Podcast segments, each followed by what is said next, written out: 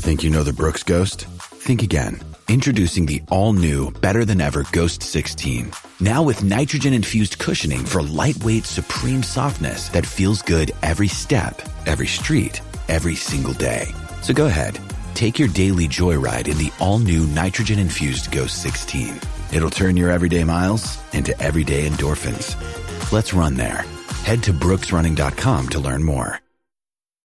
When you need mealtime inspiration, it's worth shopping Kroger, where you'll find over 30,000 mouthwatering choices that excite your inner foodie. And no matter what tasty choice you make, you'll enjoy our everyday low prices, plus extra ways to save, like digital coupons worth over $600 each week. You can also save up to $1 off per gallon at the pump with fuel points. More savings and more inspiring flavors make shopping Kroger worth it every time. Kroger, fresh for everyone. Fuel restrictions apply.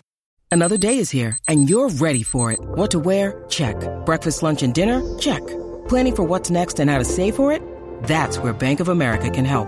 For your financial to-dos, Bank of America has experts ready to help get you closer to your goals. Get started at one of our local financial centers or 24-7 in our mobile banking app. Find a location near you at bankofamerica.com slash talk to us. What would you like the power to do?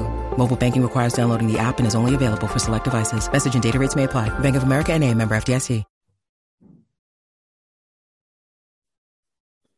Hello and welcome to the latest episode of the Brighton Rock Podcast with me, Russell Guyver, with my co-host as always, Peter Marsh. Hello, Peter. Hey, Russ. How you doing? Good, not too bad, not too bad. Uh, just back from Italy, good trip. Missed the Spurs game though, but you were there. We'll get um, more details on that coming up soon. And also um, welcoming a guy I've known for quite a while, but it's his first time coming on the podcast. Um, a debutant in the shape of Tom Hylands. How you doing, Tom? I'm good, thank you. How are you doing? It's been a while coming. It has. We kept saying we were going to do this, and it's been been quite some time. And I've just noticed, actually, uh, literally about ten minutes before I fired up this Zoom call, um, that uh, you've just recently been on the Albion Roar, so they yeah. back in again before I've got you on. Yes, uh, our good old friends Adi and Al. Um, but yeah, I mean, why, why not? It's great to get you back, uh, or great to get you on here as well. Um, to tell us really about all your uh, your backstory and all the rest of it. And we're also going to talk about various other things as well. But yeah, let's start with um, with your Albion um, history. Where, where, did it all begin, Tom?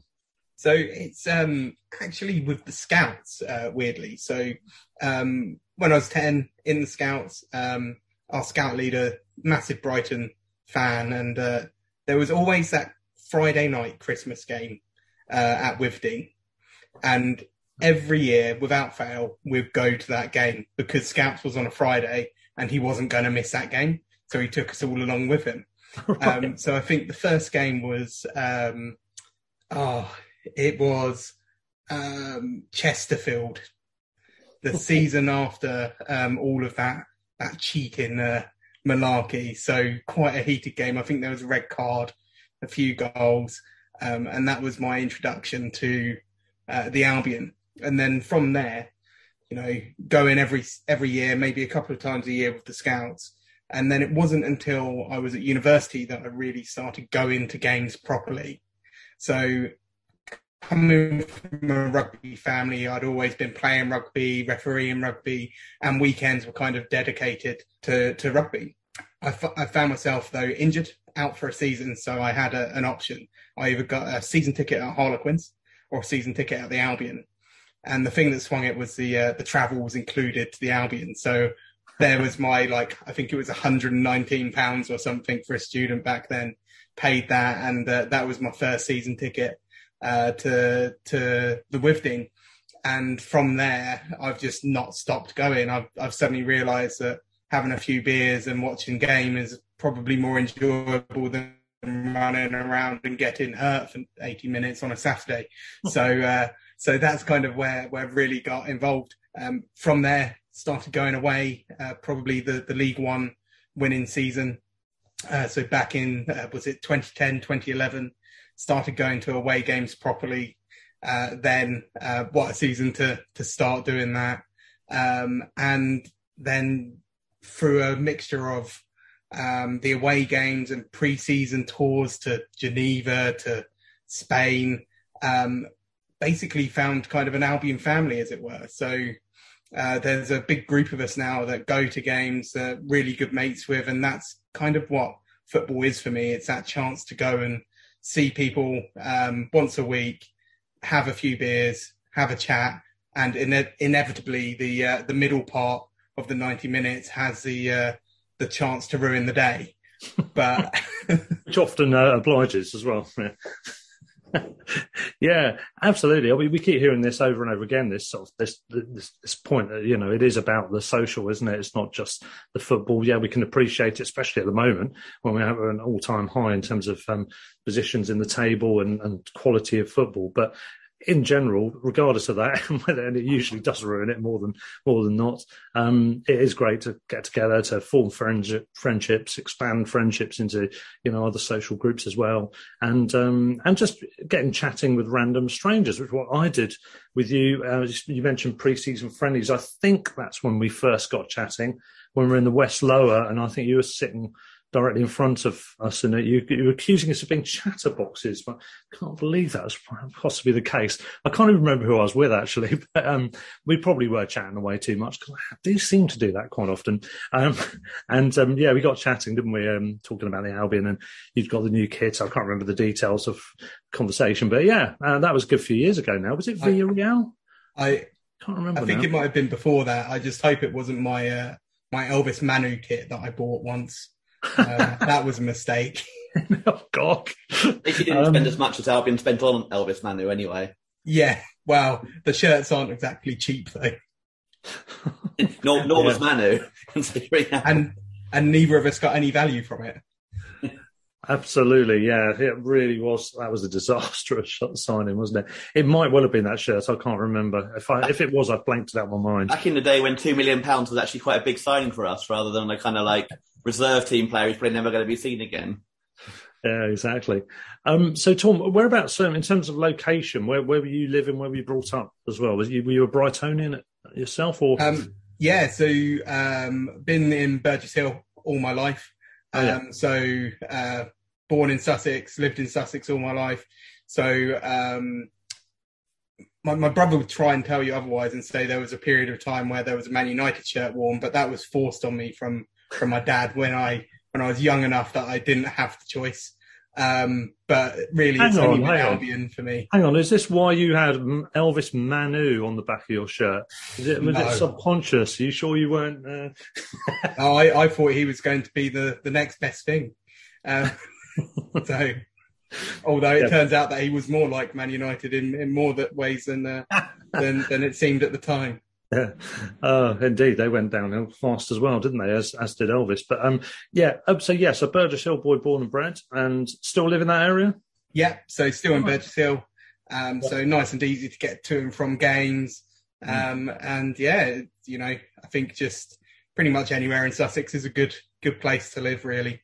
Yeah, exactly. Especially when there's a train strike on, which um, which is not the reason I didn't make it down to the game on uh, Saturday, which we'll talk about a bit later on. But um, uh, that's because I was away on holiday. But um, uh, so many people probably weren't able to get to that match. There's a load of uh, stuff to talk about in relation to that, and we'll, we'll get on to that in a minute. But um, just carrying on the theme of you and the Albion, Tom, um, in terms of favourite memories, favourite players, cult hero moments, uh, most amusing, not very fa- favourite moments. But yeah, what, what what stands out for you? Um, so the first player that I kind of really remember properly, and the, the first player that kind of resonated with was probably Richard Carpenter. Hmm. Um, so um, he's the one that stood out from those days of going with the Scouts, and I think it was just you know his, his ability from free kicks and dead balls. He, he had that ability to just create something out of nothing, and in those days, that's pretty much what we relied on um, because we weren't exactly uh, being uh, prolific, especially when we were in the the championship uh, and that. But in terms of moments, I think I think that opening day of the Premier League, walking out, that was quite um, emotional. I, I would have said the Wigan game, but I was on a glacier in Iceland, um, so that's probably the low point. Was missing the the promotion game. Um, but I was listening to BBC Sussex on the middle of a glacier in Iceland. Um, I had two friends that have no interest in football.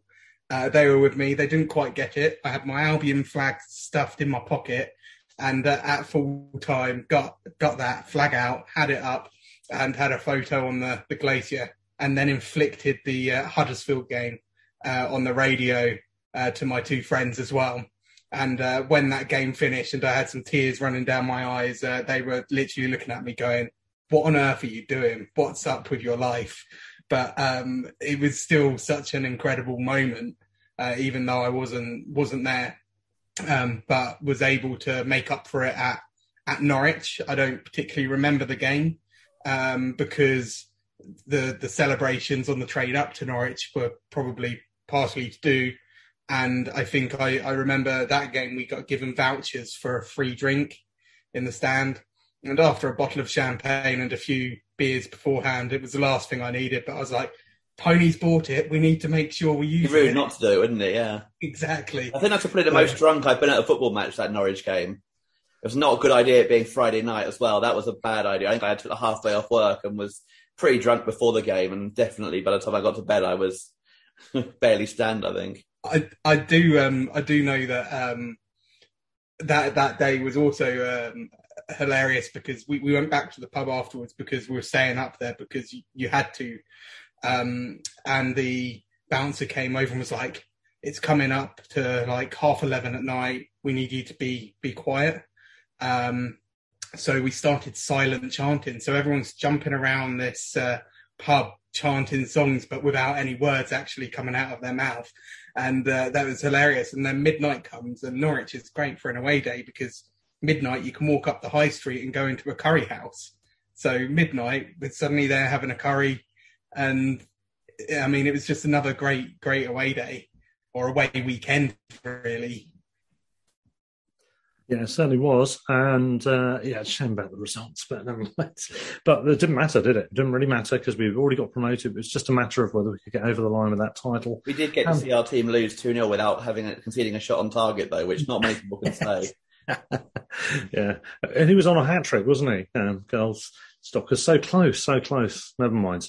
Next time. Talking of players being on hat tricks, another moment that I think for me is is uh, up there as a disappointment is when we played Liverpool in the FA Cup, and Liam Bridcut scored two own goals. Yeah.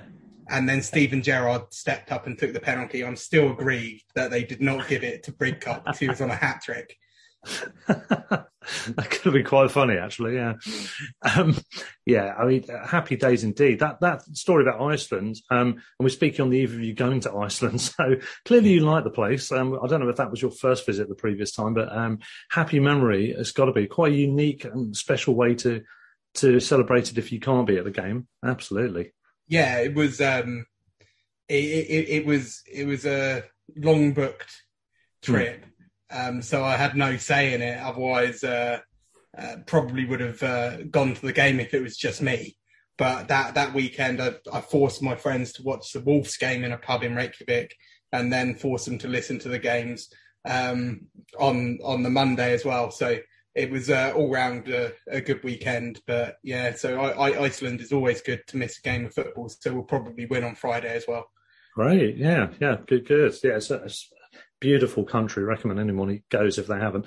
Um, yeah, so that's that's good on the on the story, the background, um, and um, brings us up to date. Now, Tom, last time I keep bumping into you at games. It's almost turned into a running joke the amount of times I've seen you since that friendly.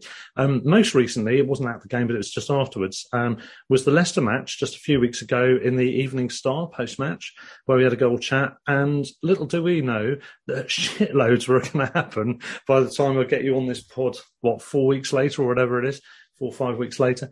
Um, obviously, Graham Potter's gone. We've got the new guy in. Amazing start, albeit, albeit the result wasn't uh, it wasn't as good as it might possibly have been against Liverpool. But then we bounced back from that. Um, you know, off the walls, and then we, we, get the Spurs game, and it's a bit of a letdown on the scoreline. And some people moaning actually about the performance. I didn't really have the, the issues that some people have with the game, and we'll get into that now. But um, you and Peter were both at the match. Um, just a general overview. What do you make of the, of the, game, and what have you made of De Zerbi so far across the two matches? Um, I think for me, the the Spurs game is one that you just consign to the history books and move on, and don't don't give too much thought to it. It's not going to define our season. Um, the performance was still there. It's it's been, always been a struggle us uh, breaking down teams that, that sit back and let us attack onto them. Um, so I, I, don't think we can read too much into it. Um, and ultimately, De Zerbi still finding his feet. I think what we did at Liverpool, that first 25 minutes, is probably up there with the best 25 minutes of football I've ever seen the Albion play. Um, so you can't have that one week and then be upset the next when you have a Champions League team come in and setting up to just stop you. I mean, that's a bit of a compliment in itself. Certainly is. Um, and actually, a complete contrast, ironically, wasn't it, that we started pretty slowly in that Spurs game for about the same period of time as that period of ecstasy at Liverpool, you could call it, that you just described. Um, it's going to be like that, isn't it, with him, with with De Zerbi? It's going to be uh, lots of flamboyant um, changes and differences in performance and results and goal goal line uh, goal score line. Sorry, um, I think as it goes along. Um, this game, I mean, it was unchanged. I think, wasn't it? The uh, the team, um, which makes sense. You can't really drop people. I, I, wouldn't say unless there's a reason to need to do so. Um, so I think the lineup was was probably the right one to go with as such.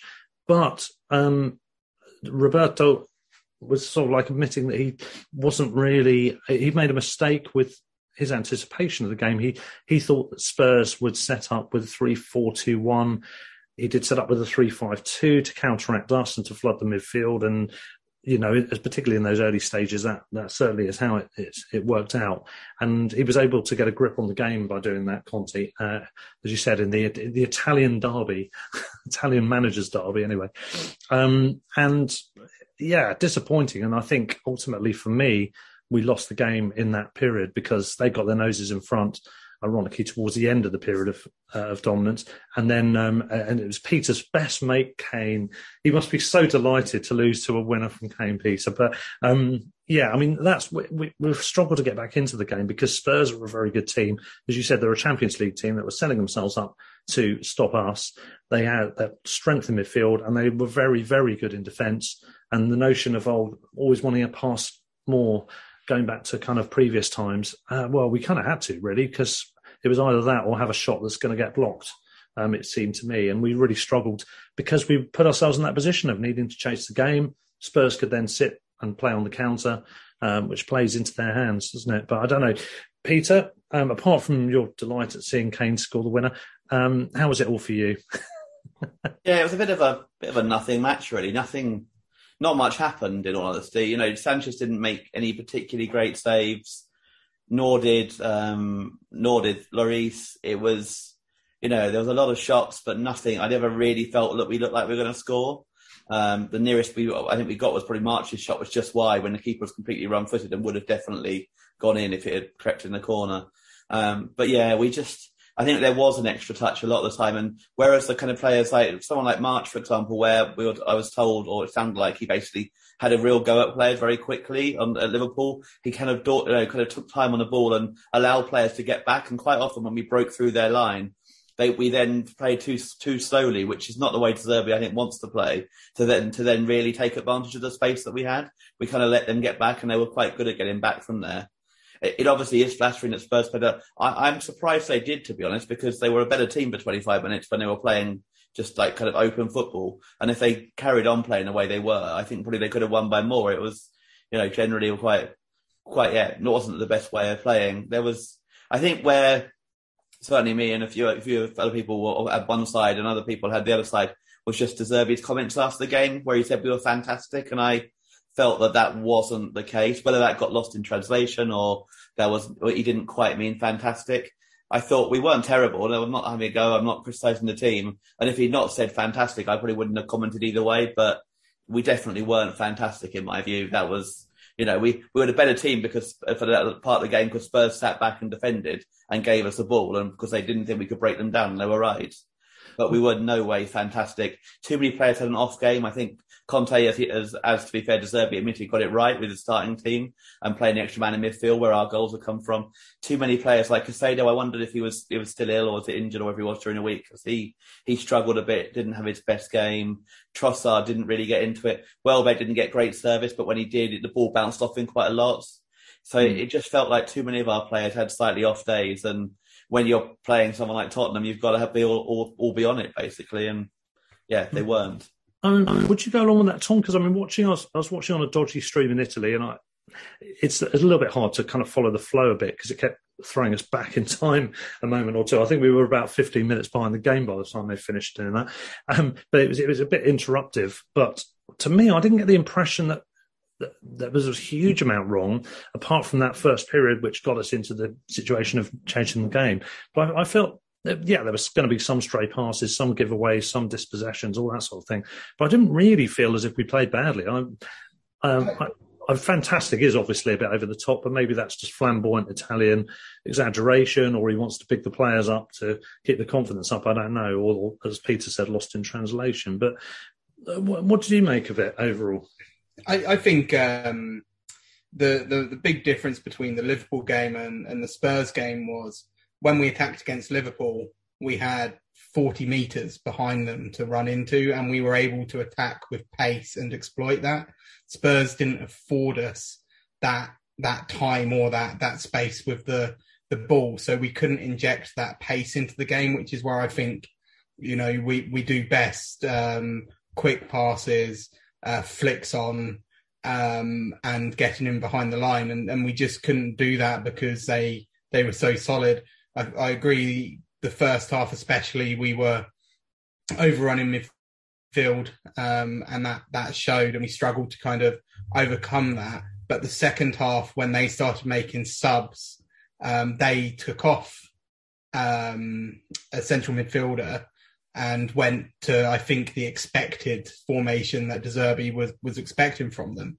And at that point, we we were the only team that was. Ever likely to do something. But it was it was more like uh, the start of last season where we just struggled to break down the team. We couldn't find an answer to create that space or that chance. And I think you know it, it was played well in two thirds of the pitch and then just couldn't find the answers in that that final third, which which is kind of the Albion way of uh, of a year or so ago. Um, mm. But I think you know that's that's probably what De Zerbi needs to work out, and hopefully um, is what he can bring as a more attack minded coach. Because you know a week ago the incision and the speed was unlike anything we had seen um, oh, under. It was unreal, wasn't it? Yeah. Mm. Um, and we need to find a way to to do that and to to present those opportunities in the middle of uh, of, of the box, not around the, the the wings, I suppose.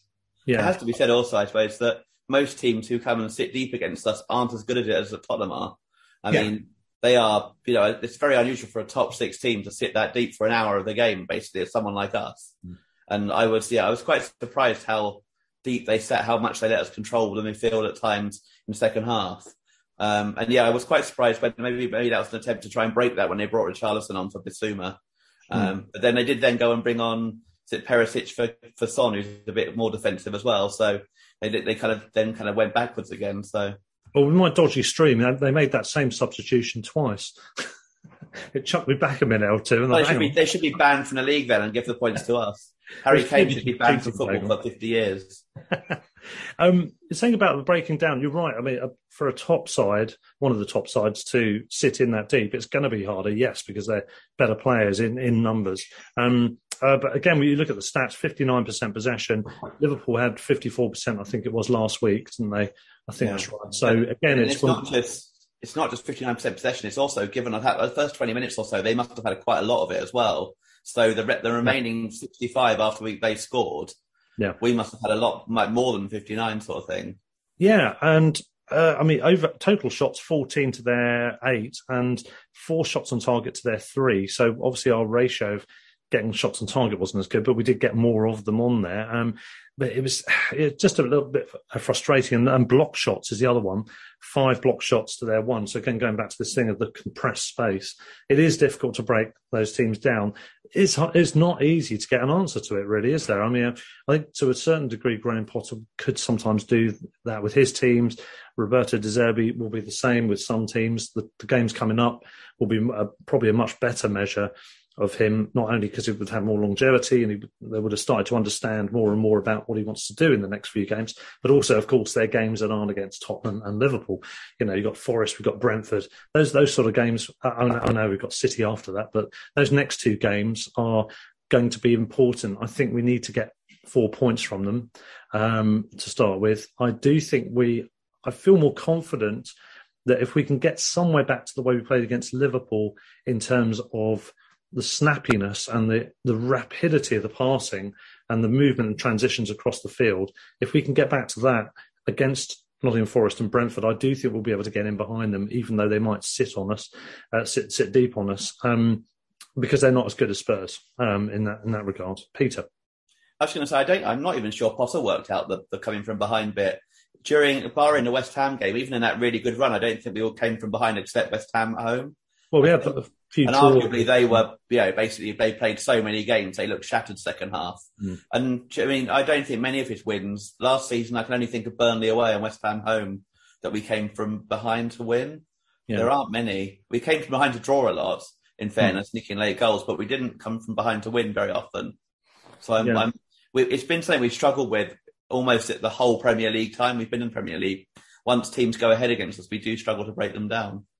Hmm. I think um, yeah, if you look at the Leicester game, for example, we just mentioned earlier. Uh, oh, yeah, Leicester, of course. Yeah, I forgot that one. yeah, I mean, they, they, they're leaky as hell in terms of uh, yeah. their defence. So they were a team, even though they came at us, they're quite good going forward. They got in front. Um, we were able to come from behind and, and take the lead in that game, yes, but then we gave another goal away, but then we carried on scoring. I don't think Leicester are a very good team defensively, simple as that. that's the they problem. definitely weren't that day. no, certainly not. And against Spurs the week after. But um, I, yeah, it's going to be interesting to see how it develops over time because we he's coming up against different opposition. He's going to approach it with certain different nuances and tactics within his overall framework, isn't he? Um, also, it's going to be interesting to see where the schedule starts to get more compressed, which is the one thing that hasn't been the case for us. Certainly hasn't with all those weeks we had off. Um, but it's going to become so just before and then obviously again after the World Cup mm. because we've got uh, Brentford on Friday, which we'll preview a little bit later on, um, which is quite an advantage, I think, because it gives us the extra day before we face Forest and it is a fairly local away game. So we're not going to really lose much by uh, the travel back time a, a day earlier. Um, and then we got Forest on Tuesday, and then we got a game on Sunday, which is against City. So it's the first time we've, we've had this midweek um, fixture to deal with since De Zerbi's been in charge, obviously, because he only just started. Um, it, we're playing a high energy style, aren't we, Tom? And do you think we're going to find it difficult to uh, to keep that intensity up and play the Liverpool style game that we did when we're getting more uh, more well density of fixtures?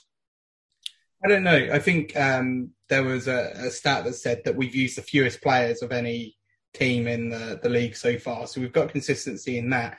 But in terms of the the kind of regular games, it also means there's a lot of players that are quite fresh um, as well. And I think that's one of our strengths, um, especially in that kind of mini section of the league that we're in. I think we have good replacements on the bench and hmm. um, in our squad that can come in and offer a, similar amount of qu- uh, quality in a lot of the, the positions that will will need it. Mm. Um, so I think that's kind of a positive. I think one thing that we'll find out is maybe the flexibility of De Zerbi in the way he plays, because we know mm. that Potter had three or four variations of his formation and his tactics that he could deploy each game.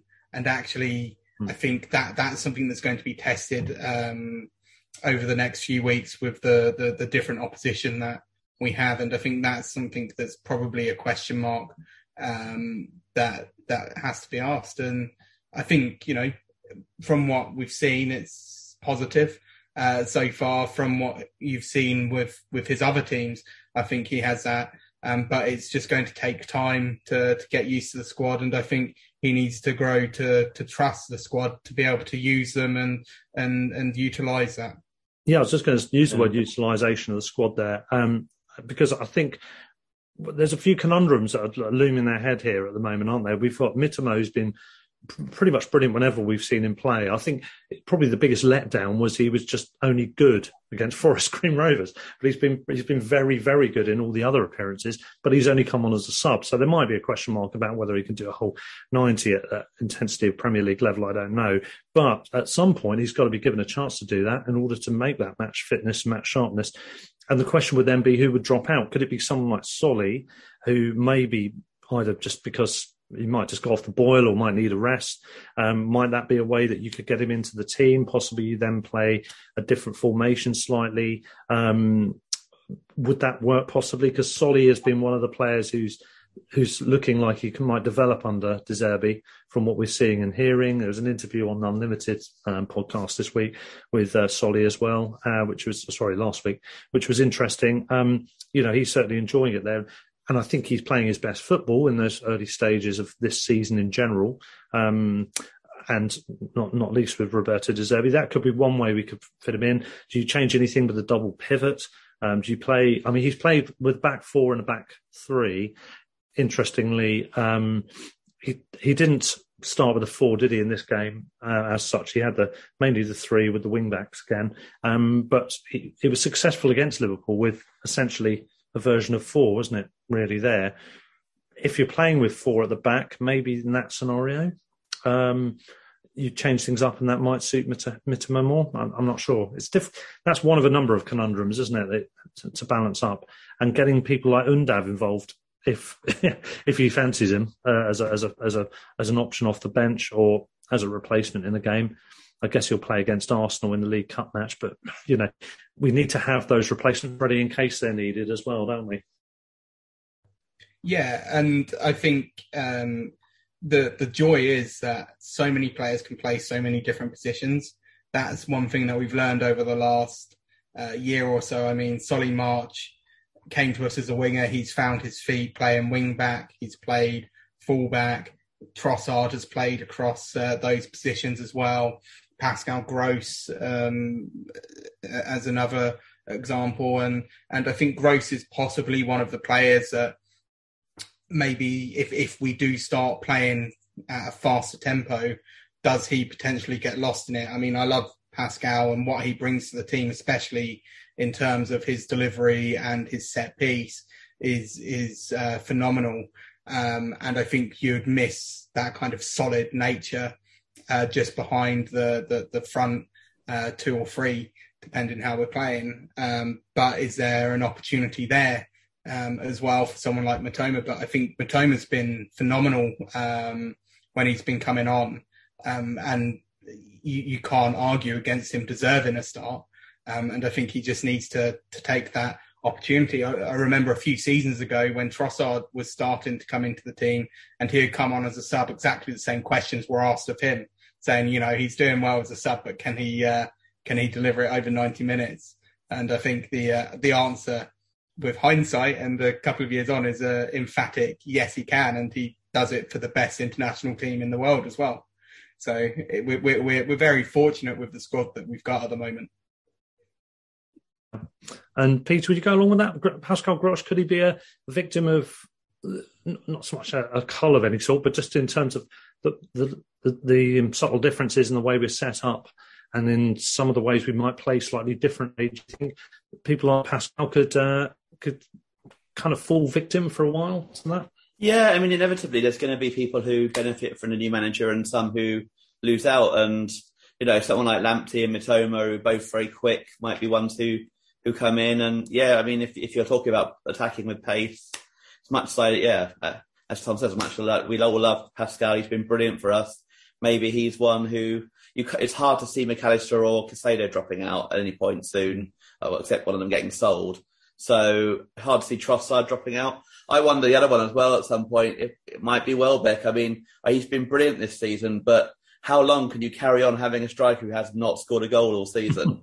Um, I, I would argue against that though, because I don't think he's in the squad to score goals necessarily, and I think his um, his ability to bring other players into those attacking positions creates more goals uh, through that than what he could expect to score. So I think his kind of net contribution probably balances out, and I don't think we have anyone else in the squad that can quite play that position um, or or create the chances that he can create. So yes, a few goals would be nice, and he should have scored at Liverpool with that header. But um, I think his his kind of contribution to goals is is probably more valuable to have him in the team for than than to lose him. Yeah, I think I'm I'm wondering more maybe if if they try and sign someone in January, that's what I, I meant more. Yeah, I agree at the moment, and obviously, but they don't necessarily seem to favour Undav. So yeah, there isn't really anyone else now, and we don't. We we tried playing Trossard up there against Fulham, and it didn't really work. And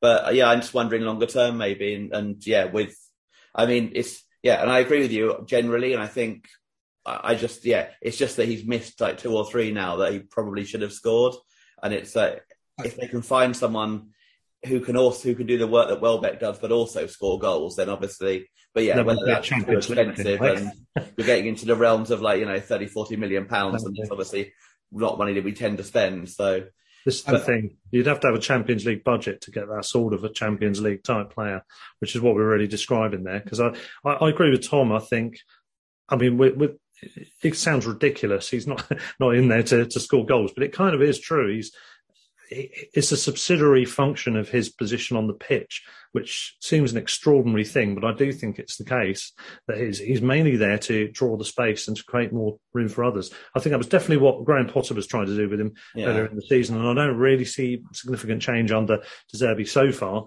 Um, but I do think um, he will. I think he'll, he'll, in a sense, from the finishing point of view, I think he's going through an off-form phase. In terms of the general play, he isn't, and I think later in the season he probably will go through a goal-scoring phase. Where I thought on Saturday he he actually did struggle a bit. He didn't really get any service, but the, when he did, he, the ball bounced off him quite a lot.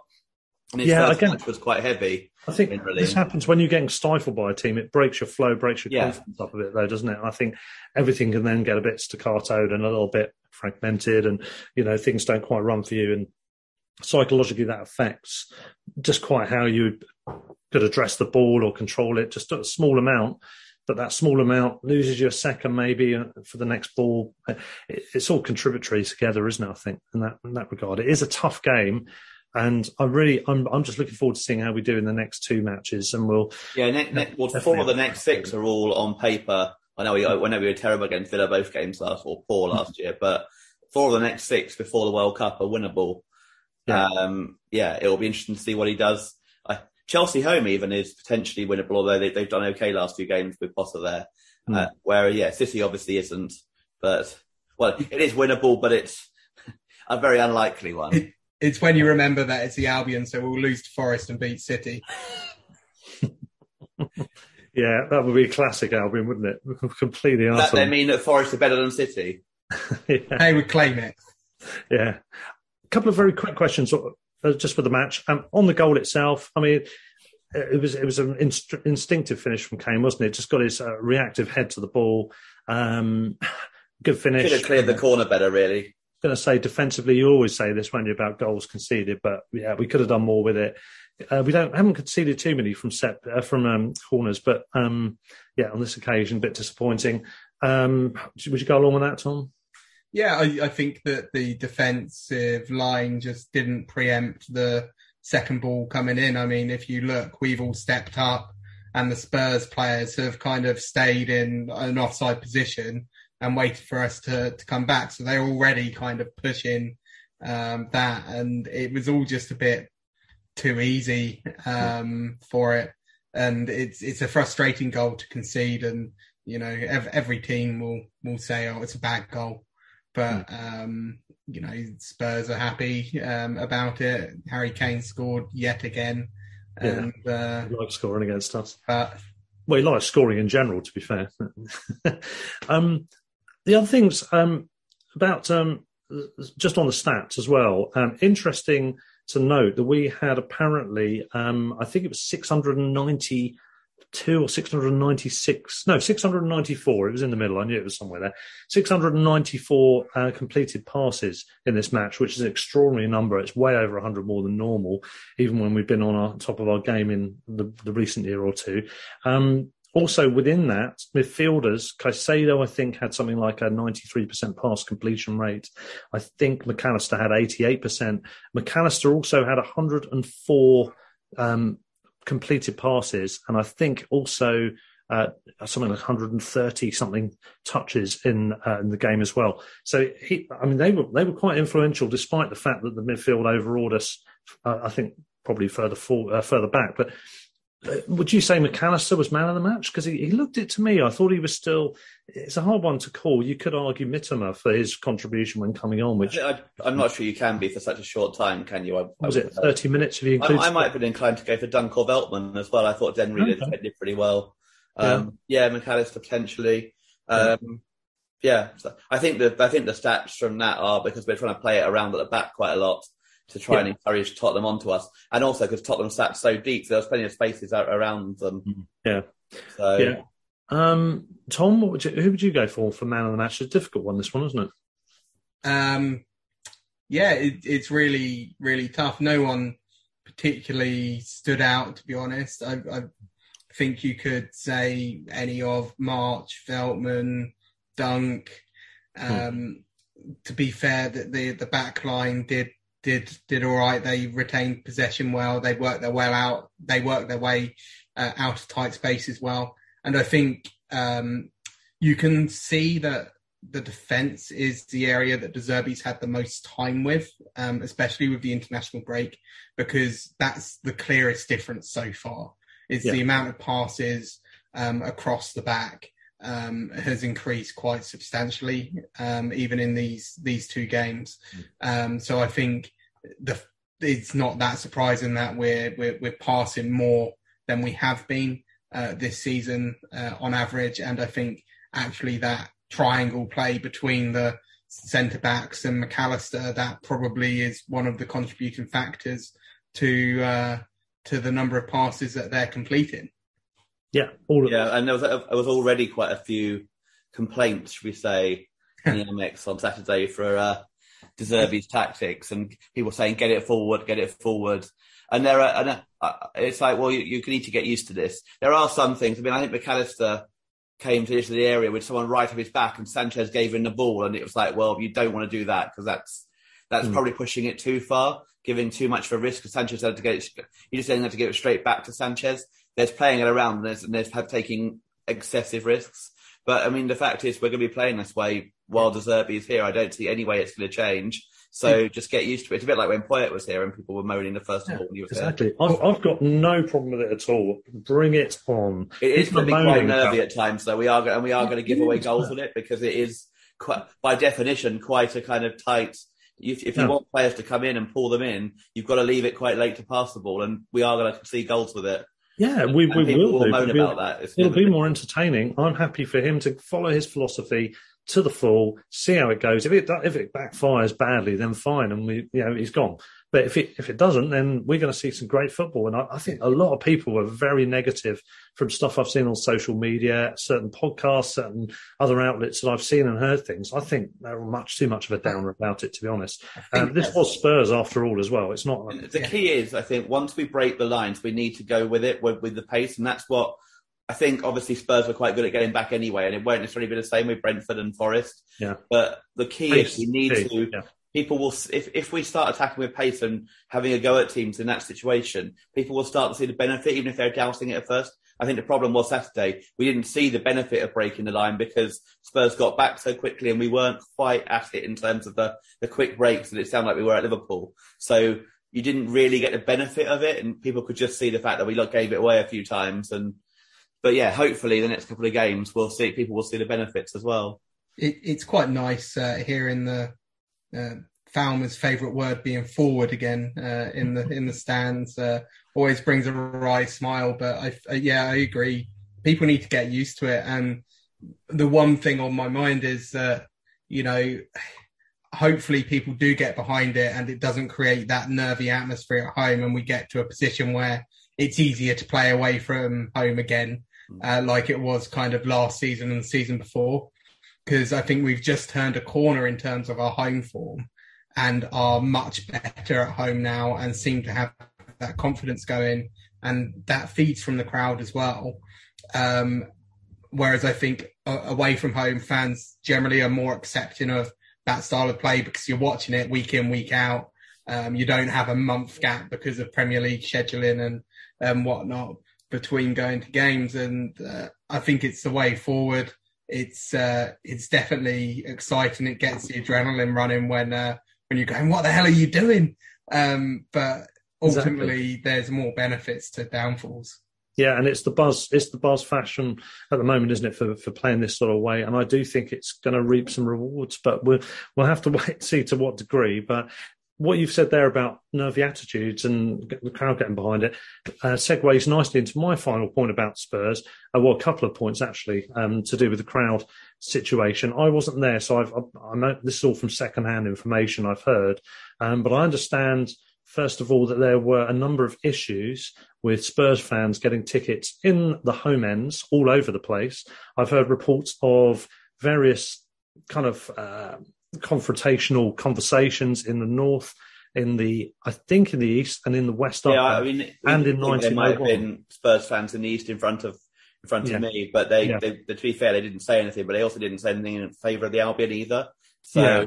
and they also That's... didn't join in in Harry Kane baiting. So, yeah, I mean that, that that last bit, Peter, I don't have an issue with because if they're just sitting on their hands type of thing, then okay, yeah. fine.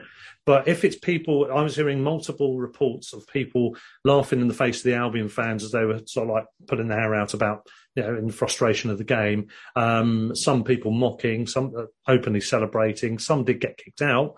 Um, but there's, for example, there's a um, report of uh, someone I know went with his wife and daughter in the 1901 club as a, as a random one-off event. There were some Spurs fans in there who were just sort of like celebrating in the faces of Brighton fans, including him and his daughter. Um, and when he kind of got a little bit touchy, he eventually the, the guy threatened to um, beat the shit out of him at half time. And why are people like that being allowed in there?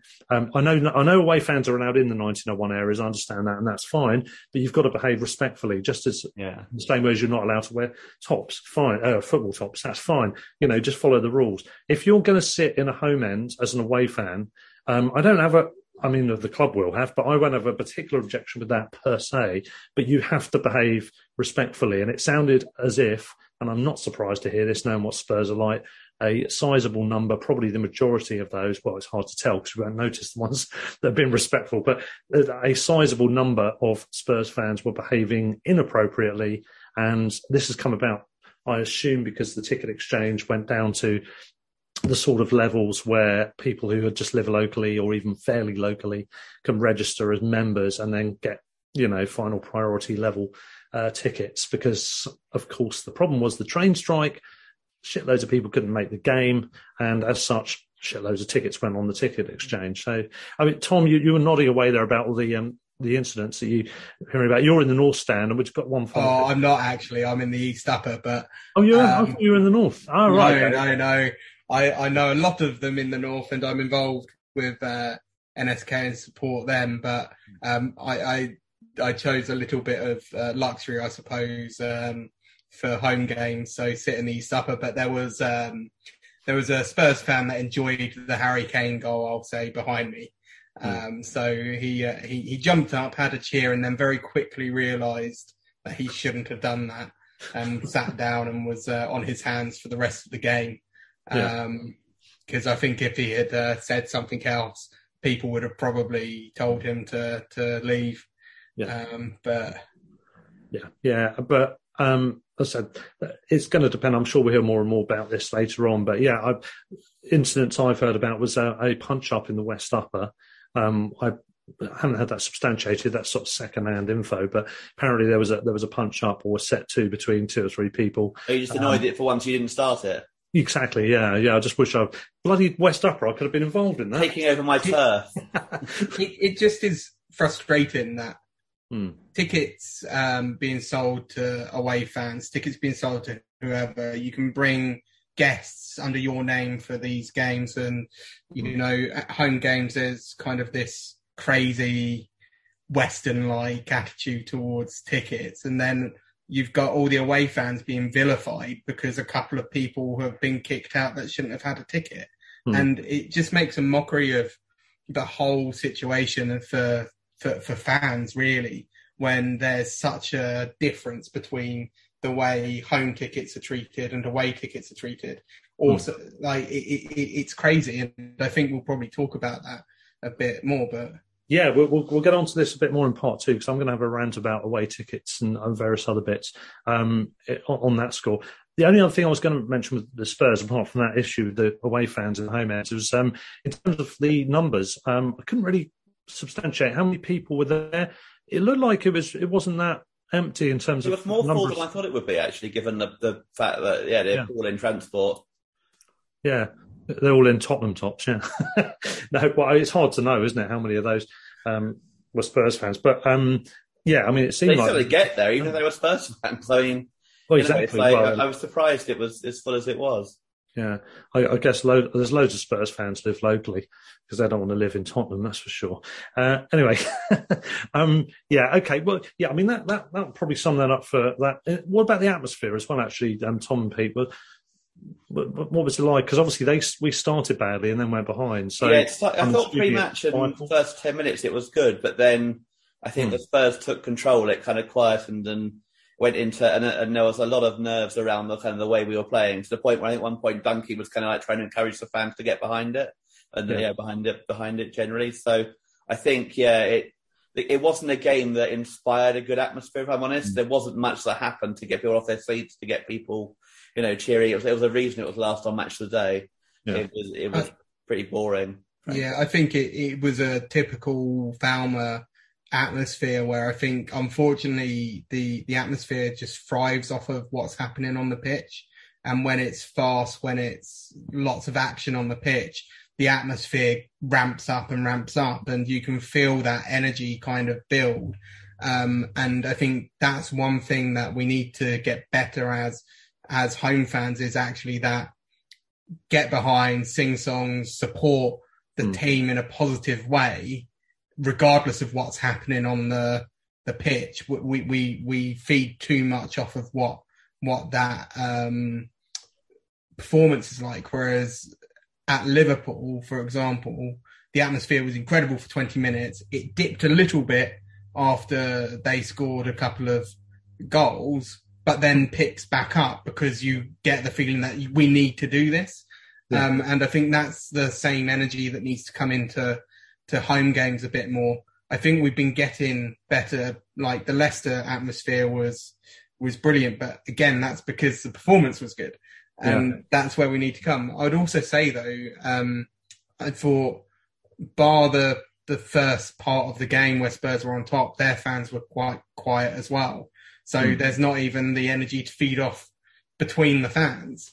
Um, so it's uh, it was just yeah, I think it it was the the right atmosphere for the game because it was just nothing all round really. Yeah. well, on that note, and we will talk about um, yeah the North Stand Collective in part two as well. Um, we'll break for a half time there, and um, when we come back, yeah, we'll talk about that. We'll talk about away ticketing and a, a quick preview of the Brentford game as well. So stay tuned.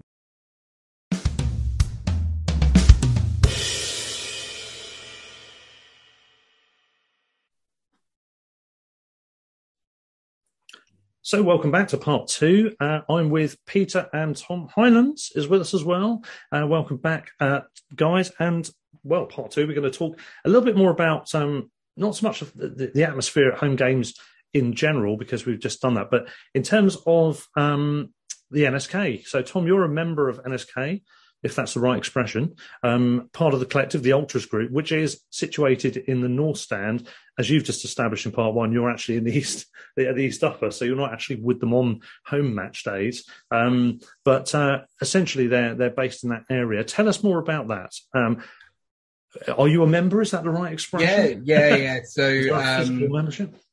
So yeah, um, member and just uh, supportive of them. I think you know, all ultras can have a bad name, especially if you look at ultras groups on the continent. You know, I think the connotations are quite often right wing violence and um, kind of a lot of negativity around attitude.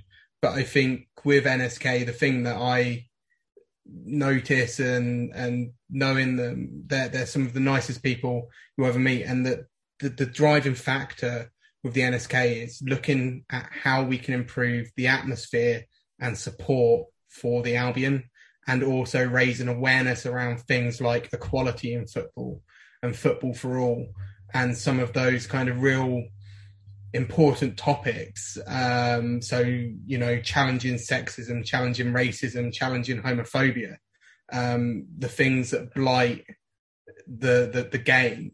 Um, you know, I think one of the driving factors is we want people to feel like they can come to a game whoever they are. We want players to feel like they have our support regardless um, and want to just improve that experience really. Um, so I think that that's kind of where it where it comes from, and I think where where I got involved was um, I met them on a pre-season tour uh, in Geneva, of all places. Um, so um, just out there as a, I think there's about 200 or 300 Albion fans. So you you you get talking to people, started talking to to some of the the, the guys there, and then you just start seeing them at away games. And um, I think the atmosphere that they can create is is good. I think it's it's always been kind of noted by players that that corner of the north stand tends to be quite noisy, and I think you know it, it's trying to spread that. And the north stand at, at Falmer is notoriously difficult to get one united song across the whole stand because it's it's hard to hear what the other side is doing. Um, this is this is the problem, isn't it? Because there's another faction pretty much under the scoreboard over hmm. towards mm. the east side of the north, and yeah, I've been in the north on a number of occasions in the past, not for a while, but um, yeah, it, it, when you're in one of those areas, you can't really hear what's you can hear something's going on, but you can't you've got no way of picking up what exactly it is, and it's just it's not logistically possible. You need to have basically a deeper stand and then have people positioned in certain places within that stand for it to work. You've you've got the northwest kind of slightly further round. There's people have joined in. I've noticed there's kind of like another pocket of people just next to where the ultras themselves are. I don't know if they're also now ultras. I don't know, but um, it seems to be spreading a little. You've got, you've got the southwest as well, where people try, yeah. to make, try to make a bit of noise, and the west upper does as well. But in terms of this organisation of songs, you know they're dr- the driving force of most of the new stuff that comes out, aren't they? In one form or another, whether it be inventing it or or you know pushing it to to being popular once heard. Um, and I know a few of those guys that you've mentioned, including obviously yourself. Um, Big Dan, a tall Dan, I should say. Uh, I know, and I've I've met Annie a few fair few times, so I know them. But um, yeah, it seemed a good bunch. Every time every time I've chatted with any of them, um, good bunch of people what, what could they do? What could be done more in terms of the atmosphere? Obviously, safe standing and repositioning of fans. Is that was that the way forward? Would people want that?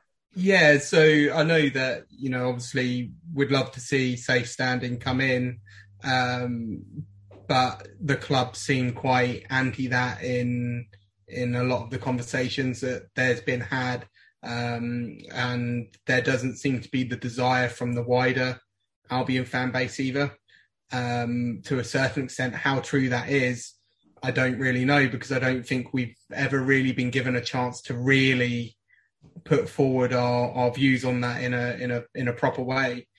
I think you you could look at trying to create a singing section like we had a Withdean, like so many other clubs have. I mean, Huddersfield stand out as uh, a club that had a phenomenal uh, atmosphere uh, at Premier League games because they had a massive singing section directly next to the away fans. Yeah, um, coincidence how that works, has it? I know, and it's things like that. But again, um, you know, I don't think the club will ever uh, look at that all the time that we are selling out uh, games, all the time that season tickets are near sellout, because it means displacing people and moving people against their will. And I don't think the club's ever going to really look at that. Other things that you could do is, uh, and a contentious one amongst Albion fans is look at things like a drum. Um, I think if you look at uh, after after games, we've had um, songs going for an hour after the game because someone's banging on a bin, um, yeah. and it, it it can help keep that time in, keep that kind of atmosphere going, and provide a, a segue into uh, other other songs, um, other other ways. I mean, I think we just need to listen more as well and pick up what songs are starting to take off and join in those. Um, and but that can be difficult to do. Um, but there, there's all sorts of things that, that could be looked at. Um, but I think any anyone or um, any group that is wanting to try and improve the atmosphere at, at Falmer is is a real positive. Um, and I think any efforts should should be tried. Um, but you know, I think I know you said about songs. The songs uh, generally take off at away games first yeah. when you're packed in because that's the easiest way to spread them. Um, in the pubs beforehand, um, at those games, and then try and get it back to to the home uh, home games trains and stations, of course, as well. Although, in, in, actual fact, that, that bit can work for home games, of course, as well, the trains and stations. In fact, when I first picked up the uh, Pride of the South Coast one, when it came out, I heard that at the station with, uh, I noticed Dan and um, and Annie and that lot were all uh, strolling along, driving that along, just pushing it, pushing it, um, sort of on repeat for a bit, just to try and get it in people's heads. One thing uh, songs that take off, especially new, newer ones, things that haven't been listened to here. Um, and I'm loath to mention you know who, but um, they've kind of tapped into. They've got an ultra section as well. You know the they must not be named lot, and but they've tapped into things like Argentinian ultras songs. I noticed that none of their stuff's original either, but it's just it's going down a different line. So I mean that that could be one way in. But if you've got a completely different tune, you have to kind of keep pushing it and pushing it till it gets in people's heads you know, just like any song released in the charts, you know, it's not catchy until you've heard it a couple of times and then start to get addicted to it. It's also simplicity and the ability for it to yeah. keep going. So if you look at kind of songs that have done well over the last few years, you've got the Basuma Tequila um, yeah. song, which apparently is created by Arsenal fans. If you yes. believe, uh, I noticed they'd invented that one. They've invented that one despite yeah. us singing it for the last three seasons. Um, but that's a that's a to a, a, tune that hadn't really been done on the stands in the league before that. Yeah, surprisingly, um, actually. Yeah, when you've you also got it. like Caicedo's song uh, that that has taken off well, mm. but again, it's not a common song to be used on the the terrace in terms of the original. Um, mm. So those songs that people know the rhythm to, that it's easy to understand and fun to sing and can be repeated for 45 minutes like it was after the uh, Man United game last season. I think they're the ones that do best because you need to make it accessible for people that are in the West Stand and the East Stand because ultimately to make the most noise in the stadium you need others to get involved. Yeah, that's it. Um, Southampton away last season with Maupay's equaliser. That was ridiculous. The, the, the volume and the longevity of the the Maupay song after that game was truly ridiculous. That was great. The, My throat was in a mess after that. The same with Gross um, against Man United um, on the first day of the season this year.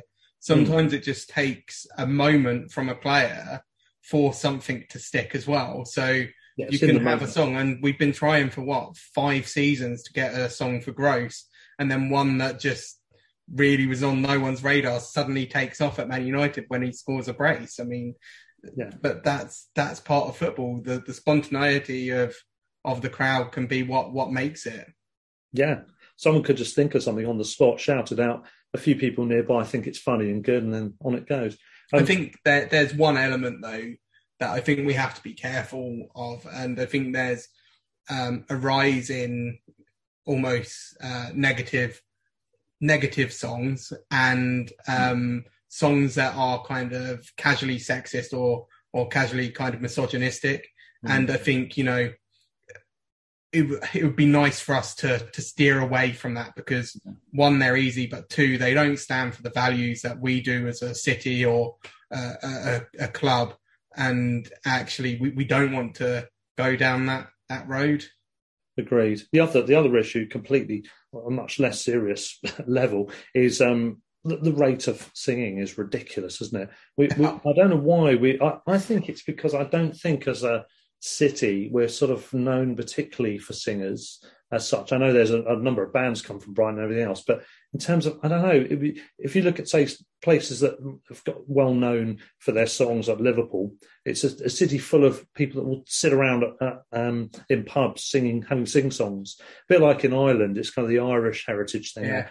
And I think if you've got more natural, uh, yeah, if you are actually a good singer, that helps, obviously. And if there's enough good singers, that will make the general standard be higher. I'm wondering if that's our issue. We just seem to sing things out of tune too fast. It, it, it's just a timing issue. No one knows how to keep time or keep a consistent speed, and yeah. that's where a drum would actually help because it would yeah. keep people on time. I'm gonna I'm gonna say I'm kind of ambivalent about a drum. On the one hand, everything about me goes, oh, no, no, no, tin pot, blah blah blah, all the other stuff. On the other hand, as you said, I've been at away games. In fact, I've been doing it myself at away games on a number of occasions. And you mentioned banging a bin actually at Falmer. I did that once for quite a long time. I think it might have been after the Wigan game. I can't remember now that you were talking about earlier. But you know, whacking the back of the corrugated iron at uh, Brentford's old ground, or you know, some other places that we've been to since. That kind of percussiveness does does kind of keep the, the song in time. So the other side of it is, well, you know, we are so bad with keeping the pace of a song right. Maybe we it's, we can't be too precious. It's just finding a drummer that can keep time as well. But um, he'll probably. I think with, with, all of these, it's it's about trying things to improve um, the atmosphere. I think you know the more that we can try, the more that we can do, the better. You know, people might not have liked the design of the flag on Saturday, for example, but at least they're doing something. At least people are doing something and wanting to try and bring something new to match day. Yeah. And if they can get a process where that can become more common and other designs can be done and other things can be done to help uh, add to the, the match day experience and, and the atmosphere, then that, that can only be a positive. Absolutely. I was just going to come onto that subject, actually, the banner, um, or the, the flag. Um, yeah, it's been uh, designed to welcome De Zerbi for his first home game. It made in made it in time. A bit of crowdfunding involved. As I understand it, we had it was twelve by nine. It was expanded to a fifteen to twelve um, ratio, with a bit of input from the club. They actually donated towards it to allow it to be a bit bigger. And I think it needed to be a bit bigger. There's, of course, the feedback is it should have been even bigger.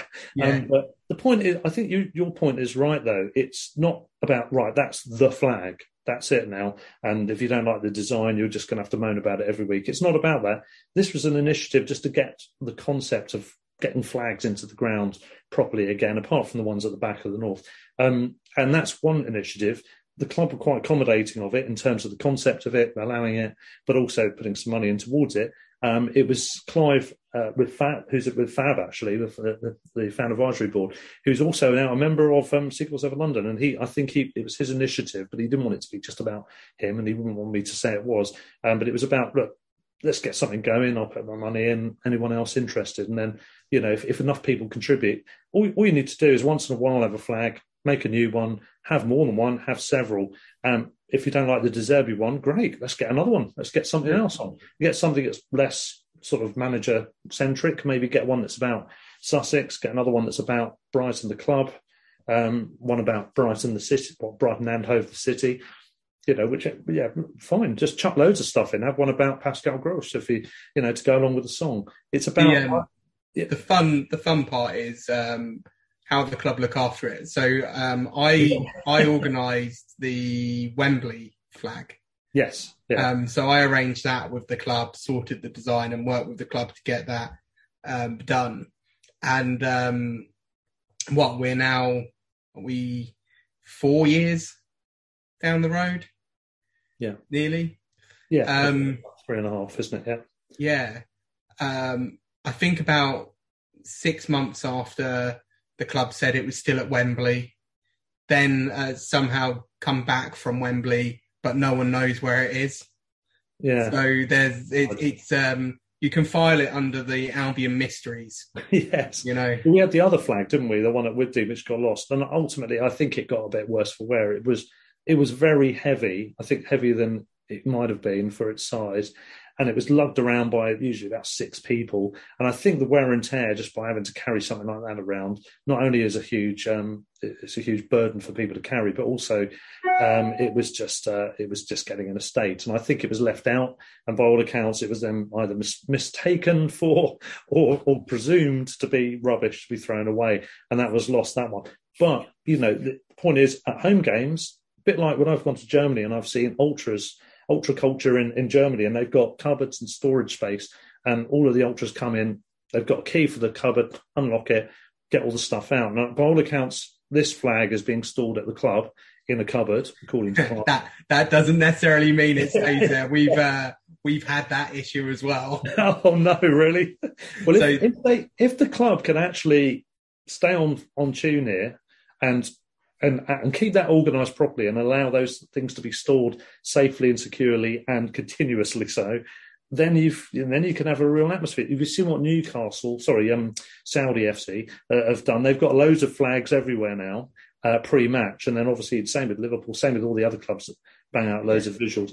It gets taken away and put somewhere. You don't plonk it down by your feet, so it's pre-match at Anfield, it's the same. There's so many flags, there's displays, but you don't want to become like Liverpool, have a great display beforehand, sing Sussex by the Sea, and then be quiet for the 90 minutes. No. Um, so it should you know, be kill and end all. No, yeah, the vocals are, are, the most important bit. Yeah, yeah, yeah, absolutely. Yeah, agreed.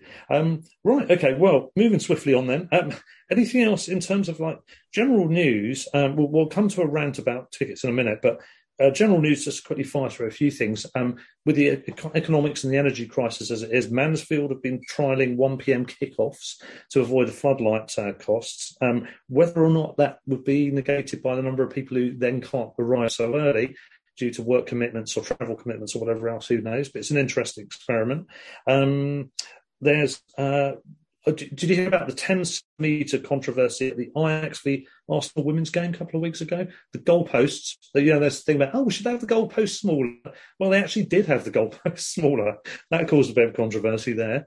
Interesting item on the agenda there. Um, Erling Haaland scored again. That's not really news at all, is it? Um, anything else? I think it's news. He didn't score tonight because he didn't play for City and they, they only drew at um, Copenhagen.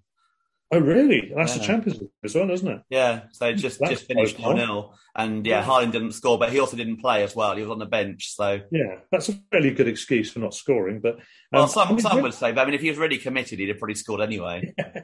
All he needed to do, really, you just got to play him for 25 minutes each game, haven't you? That'll do the job. anyway, any other I'm bits? I'm sure they won't, but I wish they would rest him against, against us as well. I think um, I think just to to raise that, you know, it's another week with international football at, at Falmer with the Lionesses again. Um, yeah. And I think, you know, it's great that Brighton is being used um, and now it's kind of part of the folklore of, of women's football. And, and I hope that actually we can translate that into some of the support for for the Albion women's team. I know that season tickets are um, kind of through the roof, even though I haven't received mine yet in the post. Um, but um, yeah. still, but I think you know, I think it's great to see the women's game being given that positive um, kind of like what there was seventy seven thousand people at Wembley on on Friday.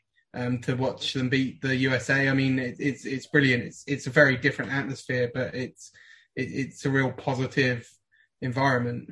Brilliant crowd, brilliant result there. But you're right about the folklore thing because, of course, the Amex's first kind of general folklore outside of the men's the Albion men's team uh, was um, obviously that, the, Rugby World Cup with the Japan thing, and loads of Japanese tourists started coming over. You know, Paul Barber and Paul Camillin were saying they were inundated with a load of inquiries and all that sort of thing. So that's one embedded folklore that'll be there forever. But what we didn't have was something non-Albion related uh, that was football related, and of course we had that with the Euros, um, with the women's team having that. Well, those those those two games phenomenal. One one record breaking scoreline and one come from behind victory against a, a really good Spain team, and uh, both superb uh, events that will indelibly link that England team who are the first to win a major tournament in what was it, uh, 55 years, isn't it? 56 years. Um, that's going to be there forever now. And if we can reinforce that folklore, brilliant. Yeah, absolutely agree. Yeah. Um, so, anything else, Peter? Any other general football news? I, suppose I, what we, Mwepu, I suppose, is what we will probably need to. Yeah, I was going to come on to that next. Yeah, let, us talk about that next. So, yeah, we've unfortunately uh, not a good week for the Albion, losing the game with Spurs. Um, but also, yeah, the the sad news. I think it was yesterday, Monday, um, where it was announced that Enoch Mwepu has had to retire from the game. Senior um, men's player for us at the moment. He's been on international duty, but didn't actually get to play. I think he was pretty much taken ill with uh, with something uh, related to the condition as soon as he was over there with uh, with his team Zambia. Um, and yeah, he was in hospital.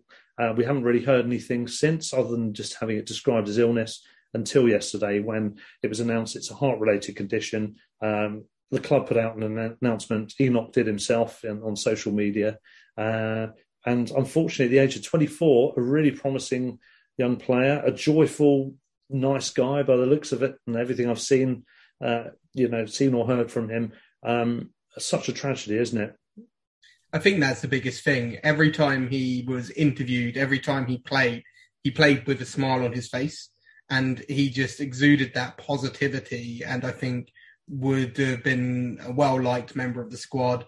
He was a talented, talented player. I mean, the goals he scored were were brilliant. The the, the chances he created, and it, it's just um, I think the, the the biggest shame is that we won't ever get to see him in his prime, um, and that's what's been cut. And you know, you've also got to remember that it's someone losing their career and how devastating it must be for for him uh, to have kind of made it to the promised land of of the Premier League and then a year on um, having to to retire completely. I just hope that you know the the, the club are supportive um, of him, which no doubt they will be, and and whether there's a potential for him to do some of his coaching badges with us and to support him in in that way as well, so that it's not such a big um, hit to to him. Um, and I think most people would be quite receptive of of that if we did that.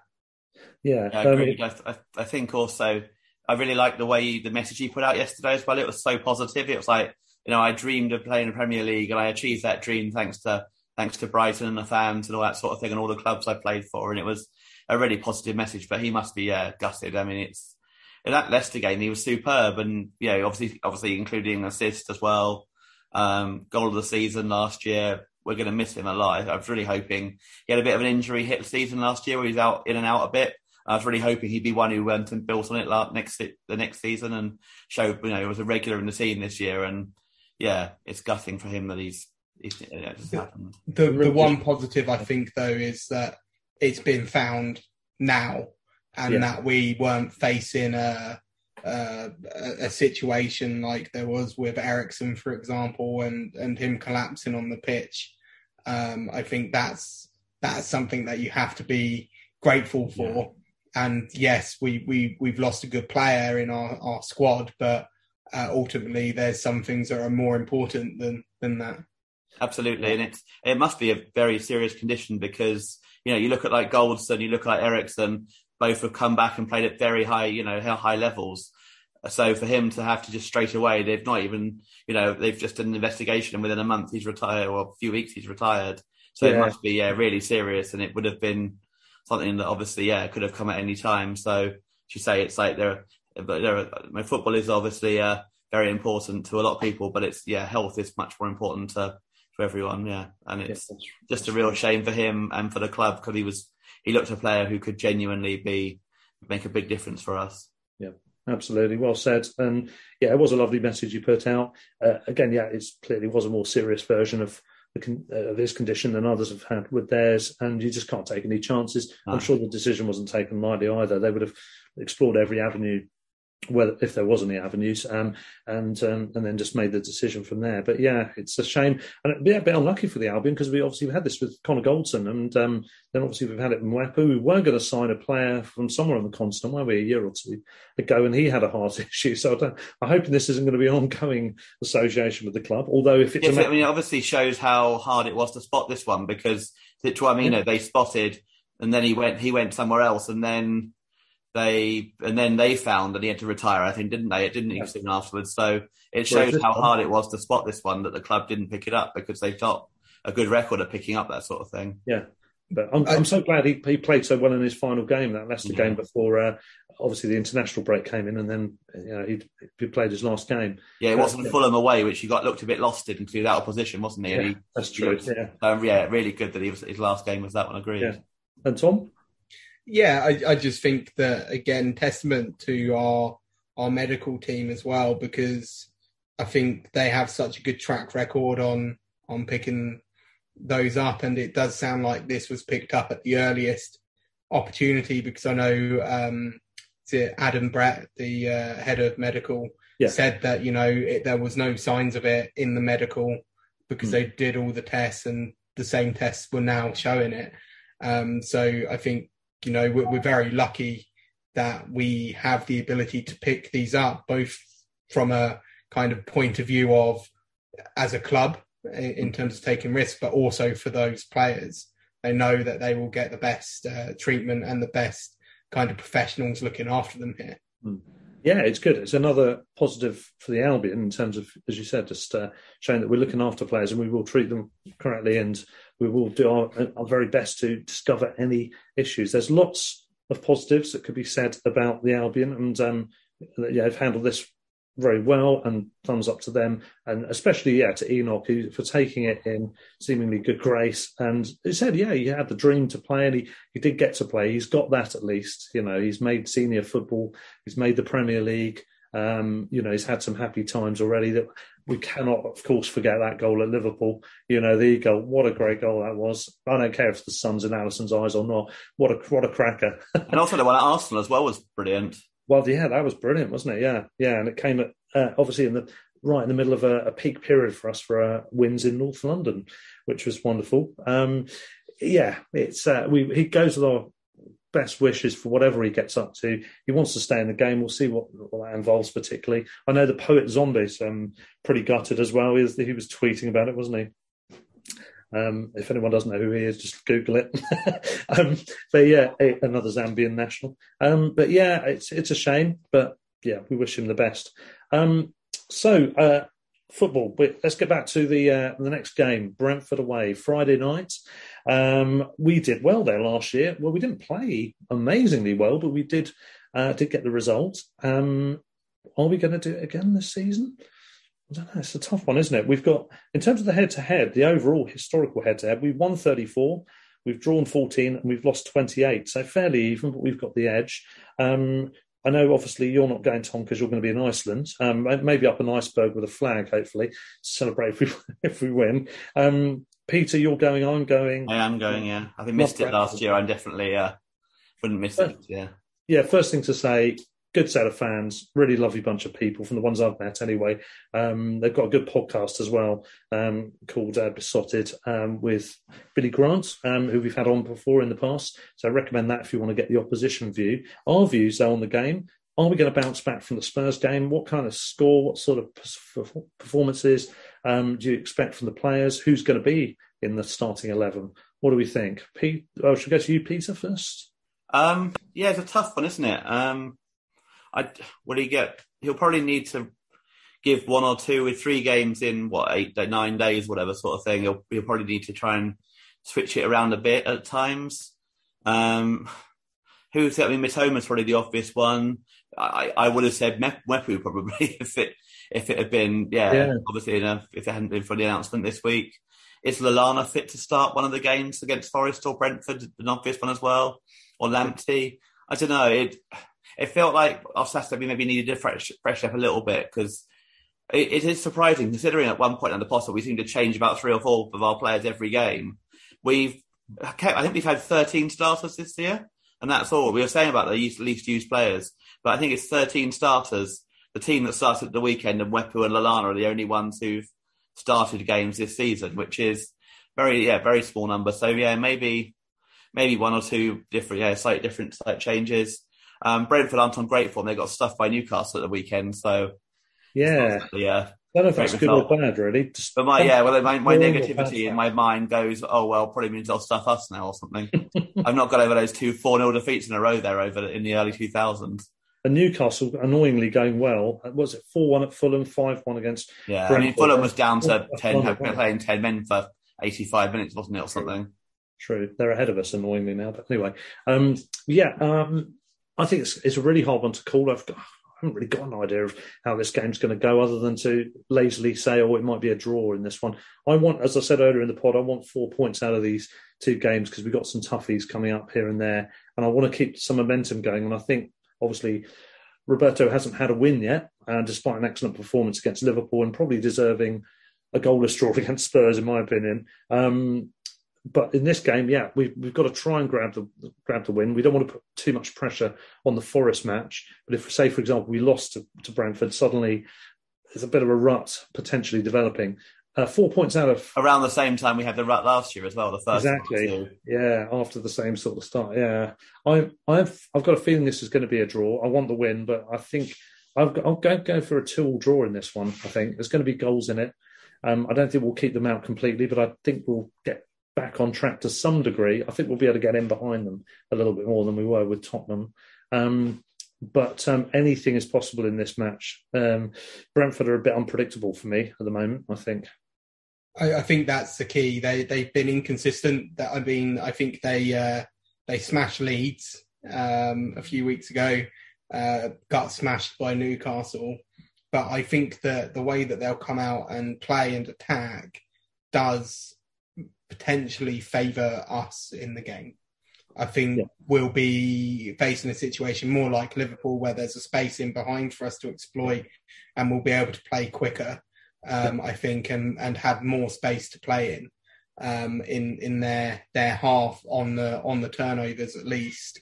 Um, so I think you know if if we can start quick, I think if we can get that tempo back in, which I don't see any reason why not, I think we can come away with three points. Um, but equally, as with every away game, I'd, I'd take a point. Yeah. yeah. Um, one person that's going to be in the away end, of course, is Tony Bloom. He doesn't go in the VIP areas for this match. He was at um, Seagulls Over London this week, by the way. Um, one of the very rare occasions I've had to miss a meeting because I was, I was still coming back from Italy. Um, it's a bit of a hell of an annoying one to miss, but by all accounts, a very good evening was had by all. Um, yeah, he's going to be in the away, and we might see. It was very interesting as always. Yeah, I hope he's not coming in on anyone else's ticket. That's all I can say, though. Peter, you're going as who, who whose ticket have you got? Uh, I don't know yet. I've got about three or four different identities to kind of come up with so far. So I need to decide which one's the most realistic and which which of my fake IDs works best. And then get coked up on the train and start fight and get kicked out. Yeah, that seems to be the modus operandi. I mean, I do that anyway, whoever I am, to be honest. we, we are moving on to our final subject. As you can probably tell, it's about the away ticket stuff. Now, we've had, obviously, we've had various issues to do with um, sharing tickets here and there in the Albion in general a few weeks ago, uh, towards the end of September, it was announced that there was going to be a clampdown on away ticket sharing, which technically shouldn't be happening at all. Um, the issue seems to be centred around a number of dickheads who weren't on their own ticket, causing problems, getting arrested or at least kicked out of away grounds. Obviously, that, that are, then uh, drew attention to the club. And also, there's been a lot of touting around of tickets that couldn't be used by people that have bought them uh, either couldn't be used or they never intended to. Or, or, asking for them as well, similarly. Asking for them as well, yeah, exactly, which was on social media, again noticed by the club. Stupidity um, from any of those people concerned is the first thing to say. If if you don't know somebody, you shouldn't be giving or buying tickets from them anyway. That's my opinion on that. However, um, I have objections with the system that's been imposed. Essentially, they're doing spot checks ad hoc, um, which in itself shouldn't be an issue if you've got your own ticket. Um, I've got two two issues. One of them, the club will say isn't an issue because uh, you shouldn't be exchanging tickets, but you could buy tickets in good faith. Um, you could, due to a number of different reasons, not be able to go to a match. suddenly you've got to work, or there's an illness in the family, or you're ill, or you've COVID, or trains have cancelled, there's a train strike, various, you know, you can list loads of reasons why you might suddenly not be able to go after you bought the ticket. Now, obviously, that uh, if you've got a ticket exchange system for the way, that's one way of doing things. But if you wanted to give your ticket to someone you can trust who is trustworthy, is that really a problem? Probably not, and that isn't really the target of the club's um, uh, new policy. But that is what who's going to get caught out I, if people still did it. I is, agree. There's there there's two elements for me. There's that, and I think you know we're in a cost of living crisis here. So yeah. you're saying to people, you've got to upfront your thirty-one pound for the ticket. If you can't go, you have to lose that thirty-one pound um, because there is no um, right way or, or, or legal way or whatever to return the ticket and get a refund. Yeah. So that seems tone deaf at, at best. The second is the insistence on photo ID, because yeah. not everyone has photo ID.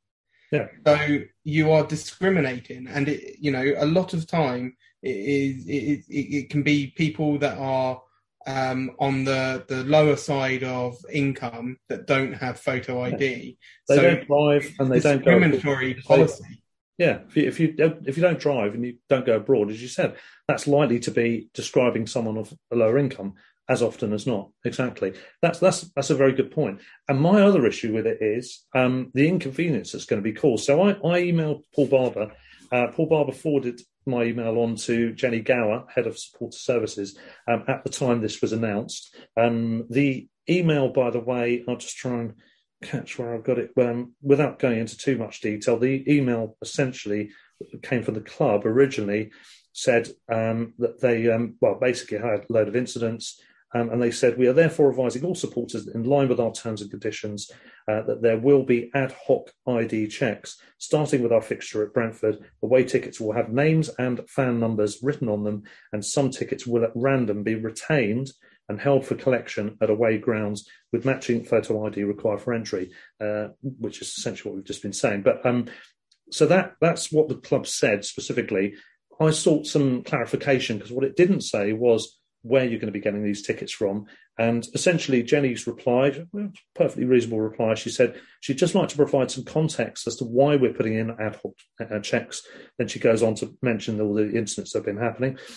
She then says, more and more we're seeing tickets being distributed on message boards and social media, etc., etc. Again, you know, fair point there. Then she says, with smaller allocations for Fulham, Bournemouth, and Brentford, we've seen tickets sell out to top bracket loyalty points holders and not getting as far as all season ticket holders. This has caused complaints with supporters who have missed out, but seen tickets then being distributed unofficially on social media. So, queue jumping elements, you can see, see their point. That's however. However, if you're yeah. a 1901 club, you're exempt from that and you can transfer it. Exactly. So what they're saying is you can only do this if you pay enough money to us. So it sounds like the club have turned into the Tory government. Yeah. There's one rule for the rich, rich, one rule for the, the poor. The other thing is, how prevalent is it actually? And realistically, is it going to change the chance for the people in the next tier down to get a ticket? Because if there's, say, 100 tickets passed, that's only 100 tickets that are going to be available in that next tier, and they'll be snapped up as soon as they go on sale. Yeah. So, yes, you can say that obviously it gives them a chance, but equally, it's, it's we're talking about such small numbers here.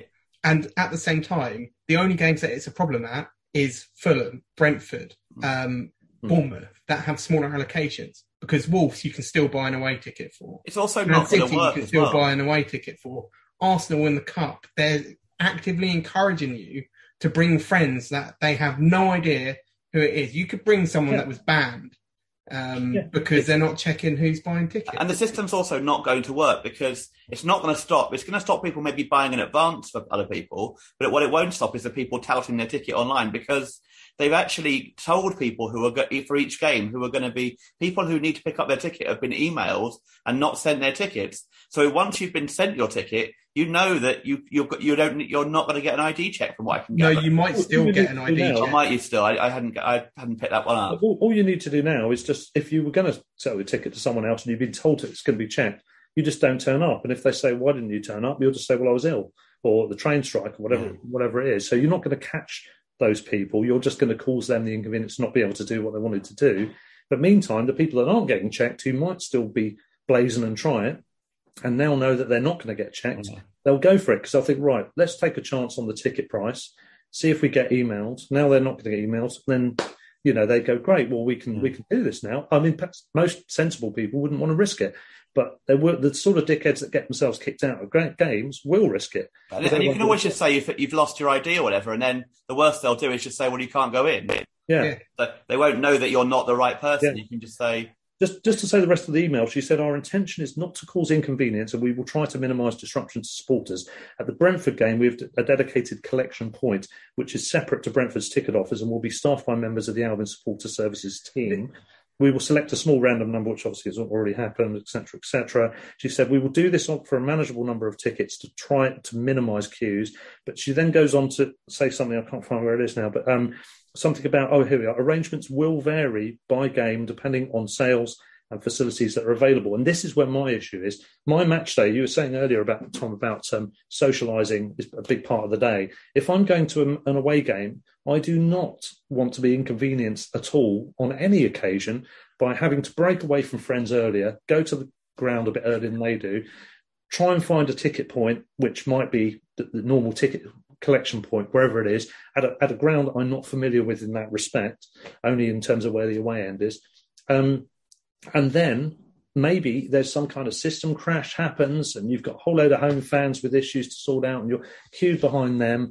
You know, are they going to have staff available to do a separate queue for us? No, not. I don't want that inconvenience. It's irritating. It's already annoying enough that you're not sure if you can go to the game because the TV schedules change the train day strikes. a train strike suddenly get imposed, which is what happened to all the people that wanted to go to Liverpool. Yeah. Some of whom couldn't Yeah, go. my dad didn't go to the game at Liverpool because yeah, they didn't are. want to drive on his own. And it, Yeah. yeah, if he gave his ticket to someone else and they got caught using it, and he was a responsible adult, your dad gets what is it a ten match ban? Yeah, just Yeah. to clarify, he didn't do that as well. He just his, his seat was just unused, which apparently Yeah, is what the club to wants. clarify, yeah. Apparently, the club want that that to happen. So they want se- empty seats in the away end. They want they don't want actual supporters to see games, and it feels more and more what like we're being treated. There's a whole thing that Paul Barber once said about being customers rather than supporters. Yeah. It's like, well, we're not because a customer, if they didn't like it, would walk off and support and do something, go somewhere else. But none of us are going to do that. Yes, there might be a few fair weather people who would, who might. We're But exploiting our necessity to carry on supporting this club, not to move. I it's kind of I think you might be buffering a bit there, uh, Tom. I don't know if you Uh, can... yeah. Yeah, I think I think this is where the club's gone slightly over the last couple of years with regard to tickets because I think you know there was the big issue around home ticket sharing and then they brought in a system and I think that system as well is flawed, massively flawed in terms of ticket sharing.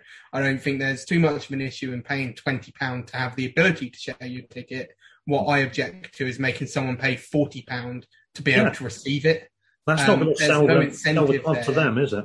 There's no they're incentive there to get new people into the Albion, and that's what ticket sharing is about. It's getting other people to come to those those games. Um, but I think this is, I don't think this is a Paul Barber issue personally. Um, I think Paul Barber doesn't get involved in the nitty gritty of ticketing policy, um, and that I, I think you know this is this is led by by the ticketing team and those that have had to deal with these these issues, which are unfortunate this year. Um, but my my personal view is deal with the individuals that are causing the issues. Don't vilify an entire fan base and your most loyal supporters and make them out to be doing something wrong and prove they're innocent. Yeah, she did. it's probably the ten match ban. It- it If Yeah. they if they enforce that, or or even a longer match ban, if you want to, if people are caught causing trouble on a on someone's ti- someone's ticket who shouldn't. Have been, yeah, that would be a longer ban then. Yeah, have, have a twenty what- match ban or something like that. If you for the for the season ticket holder, if they're giving a season ticket out, even if they don't know the person, it's, it's their stupidity to doing that. disproportionate People- amount of time, isn't it? Yeah. To be banned for. Plus the away games, of course, during that period as well. The Um, the other thing, just to add, is that the difference between home and away. Home games, I get to the stadium probably an hour, just over an hour before. Away games, probably 15 minutes before kickoff on Yeah. average. Yeah. and that's the same for most people, I think. So you get the flood of 2,000 people, say, Hmm. 15, 20 minutes before the game. It's going to cause mayhem if they're doing random ID checks. The other thing that I worry about is are they actually going to be random ID checks or are they going to target people that are younger, that are dressed a certain way because they think that they're the ones that are troublemakers and pick out those? And I think that that's another um, kind of concern um, Yeah. for me on this policy. quite positive, well, but, but quite possibly. Um, just one thing that was also in the email from Jenny was that she did say that because I asked her about this, and she said um, if you know we might look to target people whose behaviour we've noticed as suspicious online, so people where they can identify, I guess. Because obviously you don't always know who someone on social media is, but where, wherever they're able to identify this, this is a suspicious, potentially suspicious um, season ticket holder user, um, they might target them. But other than that, it's random. That's that's what she clarified. But ultimately, it's it's too inconvenient. There's there's enough inconveniences with going to the games as it is. Um, bollocks to that, to be honest. If if that starts becoming a hassle, um, then that's going to be too much. Brentford, Yeah. that probably won't be a problem because they've got the person near the, the, the gate. But again, it's it's an extra hassle, It, isn't it? it could be though, because people are coming from work, people are working on Friday. Yeah, you know, we're, we're, late we're lucky for Friday because we're coming from London only, and I've got like when I finish work at three or something like that. But I know Yeah. people who who you know people will be coming from Brighton after finishing work. Yeah. will be very very tight to get there for the kickoff, Hmm. and if they've been picked for that, then you know they're they're going to be screwed. It's like we don't, and no one's got any idea how long that queue's going to be. For, you know, once Friday's over and we see it, even though it's going to be a different time, we'll have a rough idea of how many people might have actually had that come up. Yeah. It's like twenty or fifty or hundred, or no one I- really knows the number of people affected. Really, Yeah, they've said smallish numbers, but what, what does that What does mean? that mean? Yeah. Also, I've got a bit of a concern. uh, So I don't know if it is Paul Barber or the ticket people, or whoever it is that's driving this, but I have got a concern with the. That's not. This is not for discussion element. Um, Fab, the fan advisory board, were supposedly set up in order to uh, allow a form of communication between the club and a representation of fans, and yet they weren't consulted on this. As I understand it, they were emailed with a heads up saying we're going to be doing this, but they weren't actually consulted about it. Isn't that the whole point of it? Obviously, they don't think this particular issue is, but that is an issue for me because I think this is precisely what. The, the Yeah. more emotive issues are the ones you need to smooth over with fans and try and find some medium ground, aren't they? the the issues that um, have kind of pushed the club to create that fan advisory board is poor communications with fans and Mm. fans getting upset because they're not being communicated to properly. And this is a perfect example of it because you could introduce something but not make away fans out to be the root cause and your most loyal fan base out to be villains or breaking rules and have to to prove themselves otherwise. But I think there's a wider thing with the fan advisory board at the moment where it feels like a bit of lip service. Exactly. And That's my impression. you know, where where are the minutes of the meetings? Because surely the fan advisory board should Yeah. be um, kind of held to account by the fan base because Yeah. they're meant to be representing us. But how can they represent us if we don't know what's being spoken about, if we don't know what's actually being discussed at those meetings, and if we can't feed into those discussions? Yeah, Peter, Peter and I are on the committee for Se- Seagulls Over London. There's minutes of every committee meeting we have. There's no real kind of need for it, uh, except for the fact it's the protocol. If we're doing it, why the hell aren't they? Because it's much more people involved in that. Obviously, it's the whole of the fan base, and I think the club are being very kind of shut doored about this. And this, you know, we're not discussing this issue. Same with bottle tops, which has got this mixture of being always brings a smile. We were both smiling on the on the screen. It is ridiculous in one sense, but it's also actually pretty irritating. If you, Well, I mean, one example where it was extremely irritating is the Newcastle game because yeah, I was I, I was in the east for the Newcastle game. It was absolutely boiling. You Hmm. know, it's like one of the, one of the Blazing hottest sun days of the year, yeah. and it's very hard to you know if you put your water bottle down without any water without a lid on it, it's a fair chance you'll knock it over and then the water will go all over the place and basically Yeah, more- get all your bags wet and all stuff Slip- wet. If you hold it in your hand, if you jump up, then it could Slip get wet. It's, well. serious, it actually is potentially causing serious health issues, isn't and, it? and it's also So- costing people money because then they're having to spend money at premium prices to get another bottle of water. Club probably want that. Well, the club will want that, but you don't, don't want that for your club club, budget. I actually managed to get a bottle of Seven Up for someone on uh, on Saturday with a bottle cap on. Oh, Oh, you're, the you're going to three-year get ban coming now. up for you, Tom. You're in trouble. I, I clarify, it wasn't for me. Yeah, okay, fair enough. No, that's that's even worse. You're passing it off to someone else and coming a bottle top. But I this- trust them though.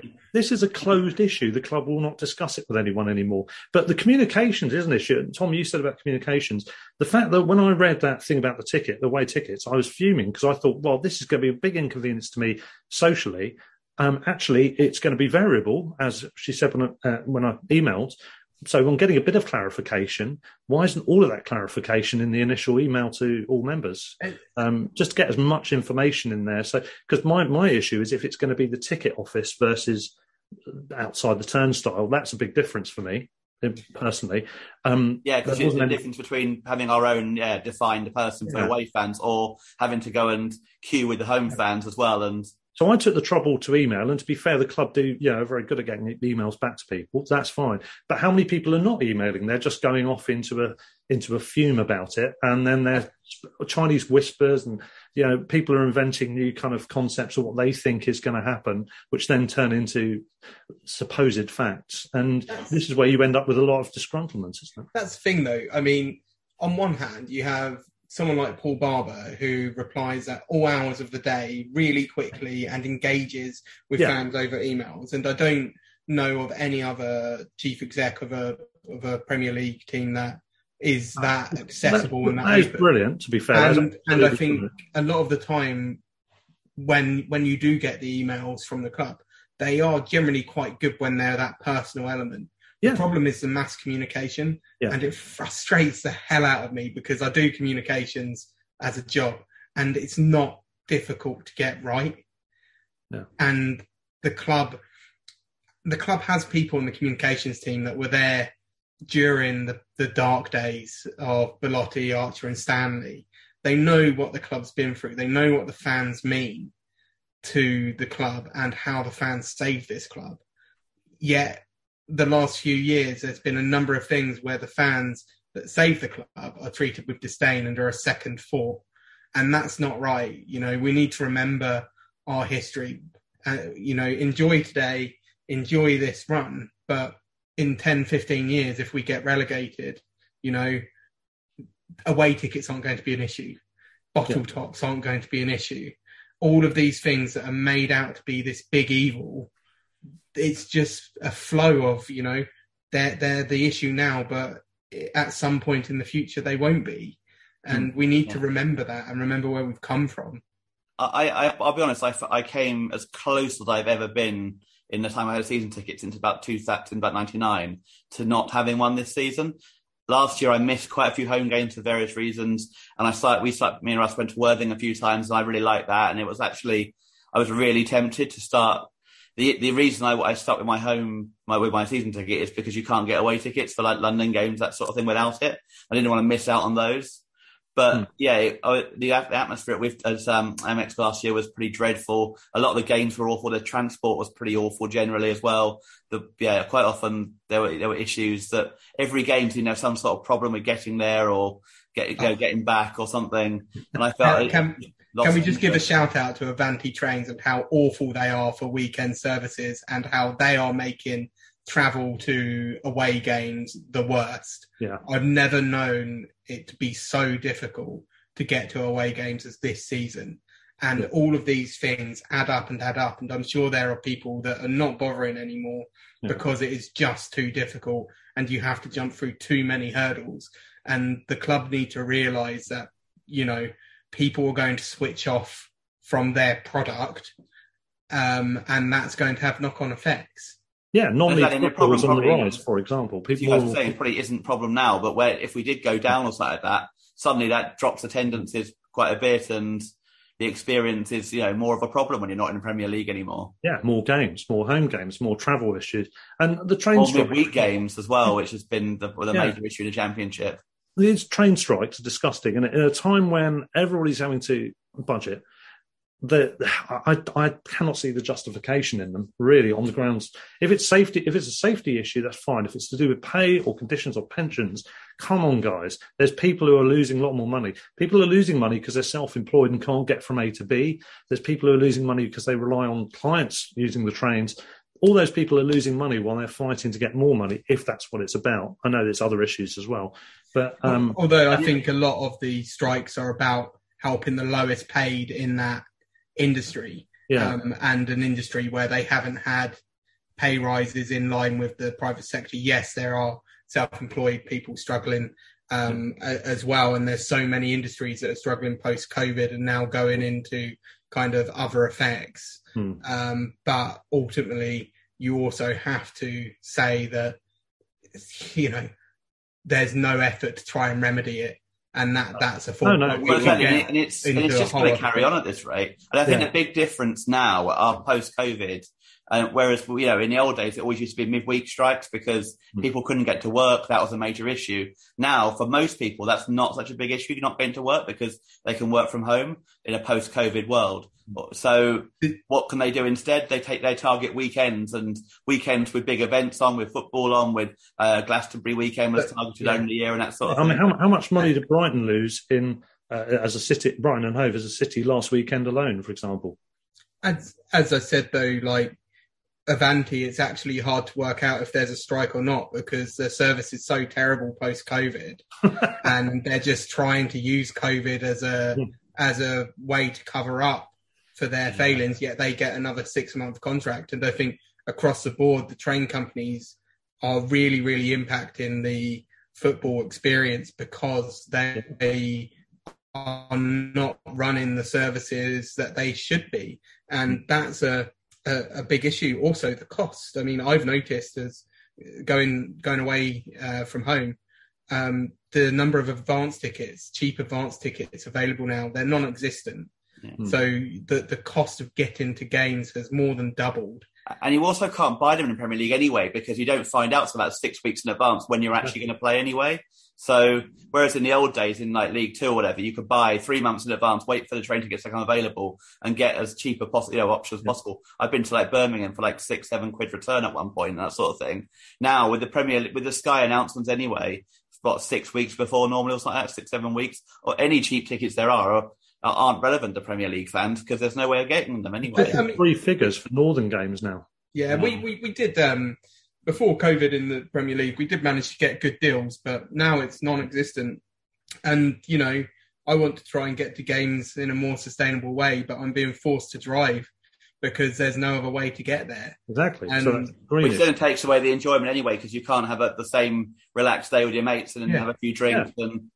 that's- and and it goes back to this whole point of you know this ticket policy that the club have brought in is vilifying the fans that are making sacrifices and that that that that's their, the, the big thing in in life that you plan everything around. And you know I, i'm just fearful that it will turn people off of of off of that. And um that will just negatively impact the atmosphere that we've talked about.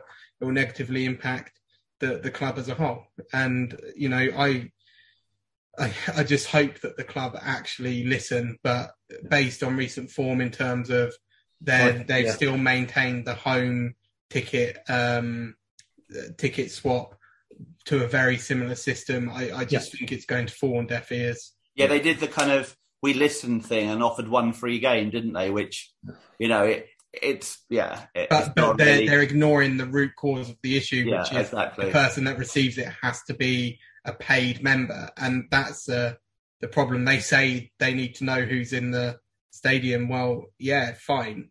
It has to be someone registered on the. Yeah, you can ticket. register. it's not a problem. Then you and, and pay a, a minimal admin fee and that sort of Yeah. thing. But yeah, exactly. Or- it means or- you're or- paying for something twice because you've already paid for your ticket and then you're paying to give it to someone else, and, And- and they're paying as well. So it's like the club gets loads of depriving- money from you're it.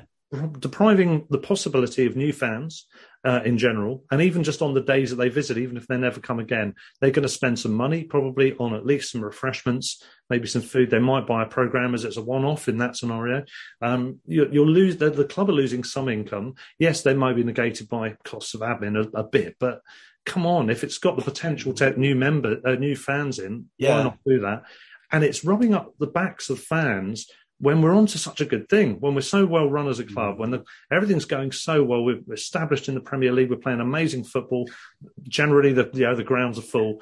All of that's great, and yet we've got stuff that we shouldn't need to be complaining about, which we're now complaining about. And the club are rubbing the, the fans up the wrong way, as you said. And if they've got any delusion that the majority of fans are not happy with elements of the ticket exchange and, and the bottle tops issue, then um, they are, well, they are uh, severely deluded because everybody I know is at least mildly irritated, at the very least, with, uh, say, this away scheme, for example, that's been introduced the, the other thing that's quite funny with the home one is, um, you know, they, they want people to, they want bums on seats, they want people there.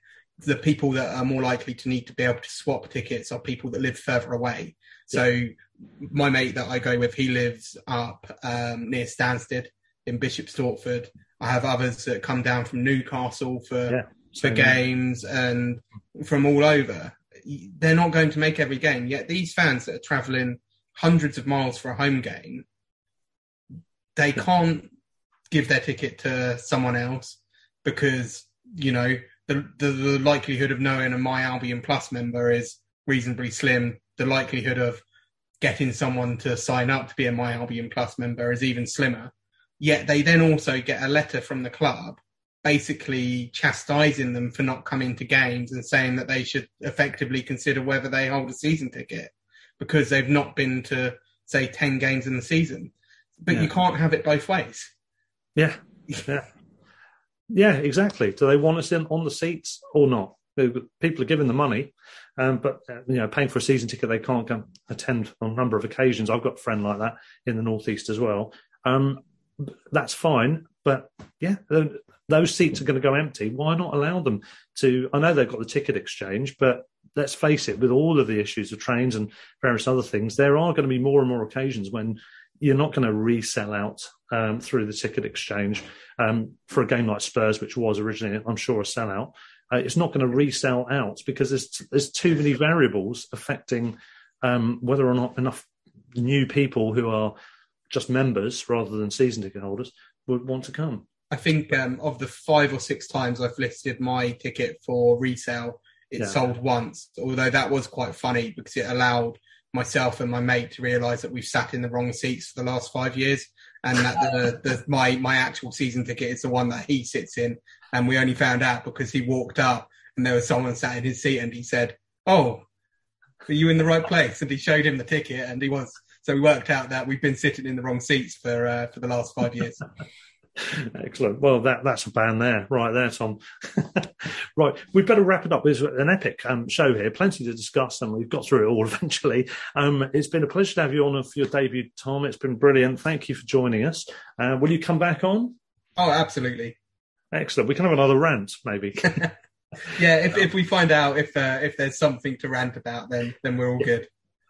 Excellent, brilliant. It's really good having you on. So, yeah, thank you for joining us, Peter, as always, of course, as well. We are going to do. Um, there's quite a bit going on this week. We're going to be doing a, a special with the Dogma Boys, um, meeting up with them in a pub in London on Thursday. So, we're going to be uh, doing a little bit of content for that probably a match day special for Brentford. If not, it'll be a review afterwards. And uh, we've also got an, our latest non-league match day special coming up soon, haven't we, Peter? Um, going down to Hastings for the day. More on that later on to follow. But in the meantime, stand or fall. Up the Albion. Sports Social Podcast Network. Step into the world of power, loyalty, and luck. I'm going to make him an offer he can't refuse. With family cannolis, and spins mean everything. Now, you want to get mixed up in the family business. Introducing The Godfather at ChumbaCasino.com. Test your luck in the shadowy world of The Godfather slot. Someday, I will call upon you to do a service for me. Play The Godfather, now at ChumbaCasino.com. Welcome to the family. No purchase necessary. VGW Group. Void where prohibited by law. 18 plus. Terms and conditions apply.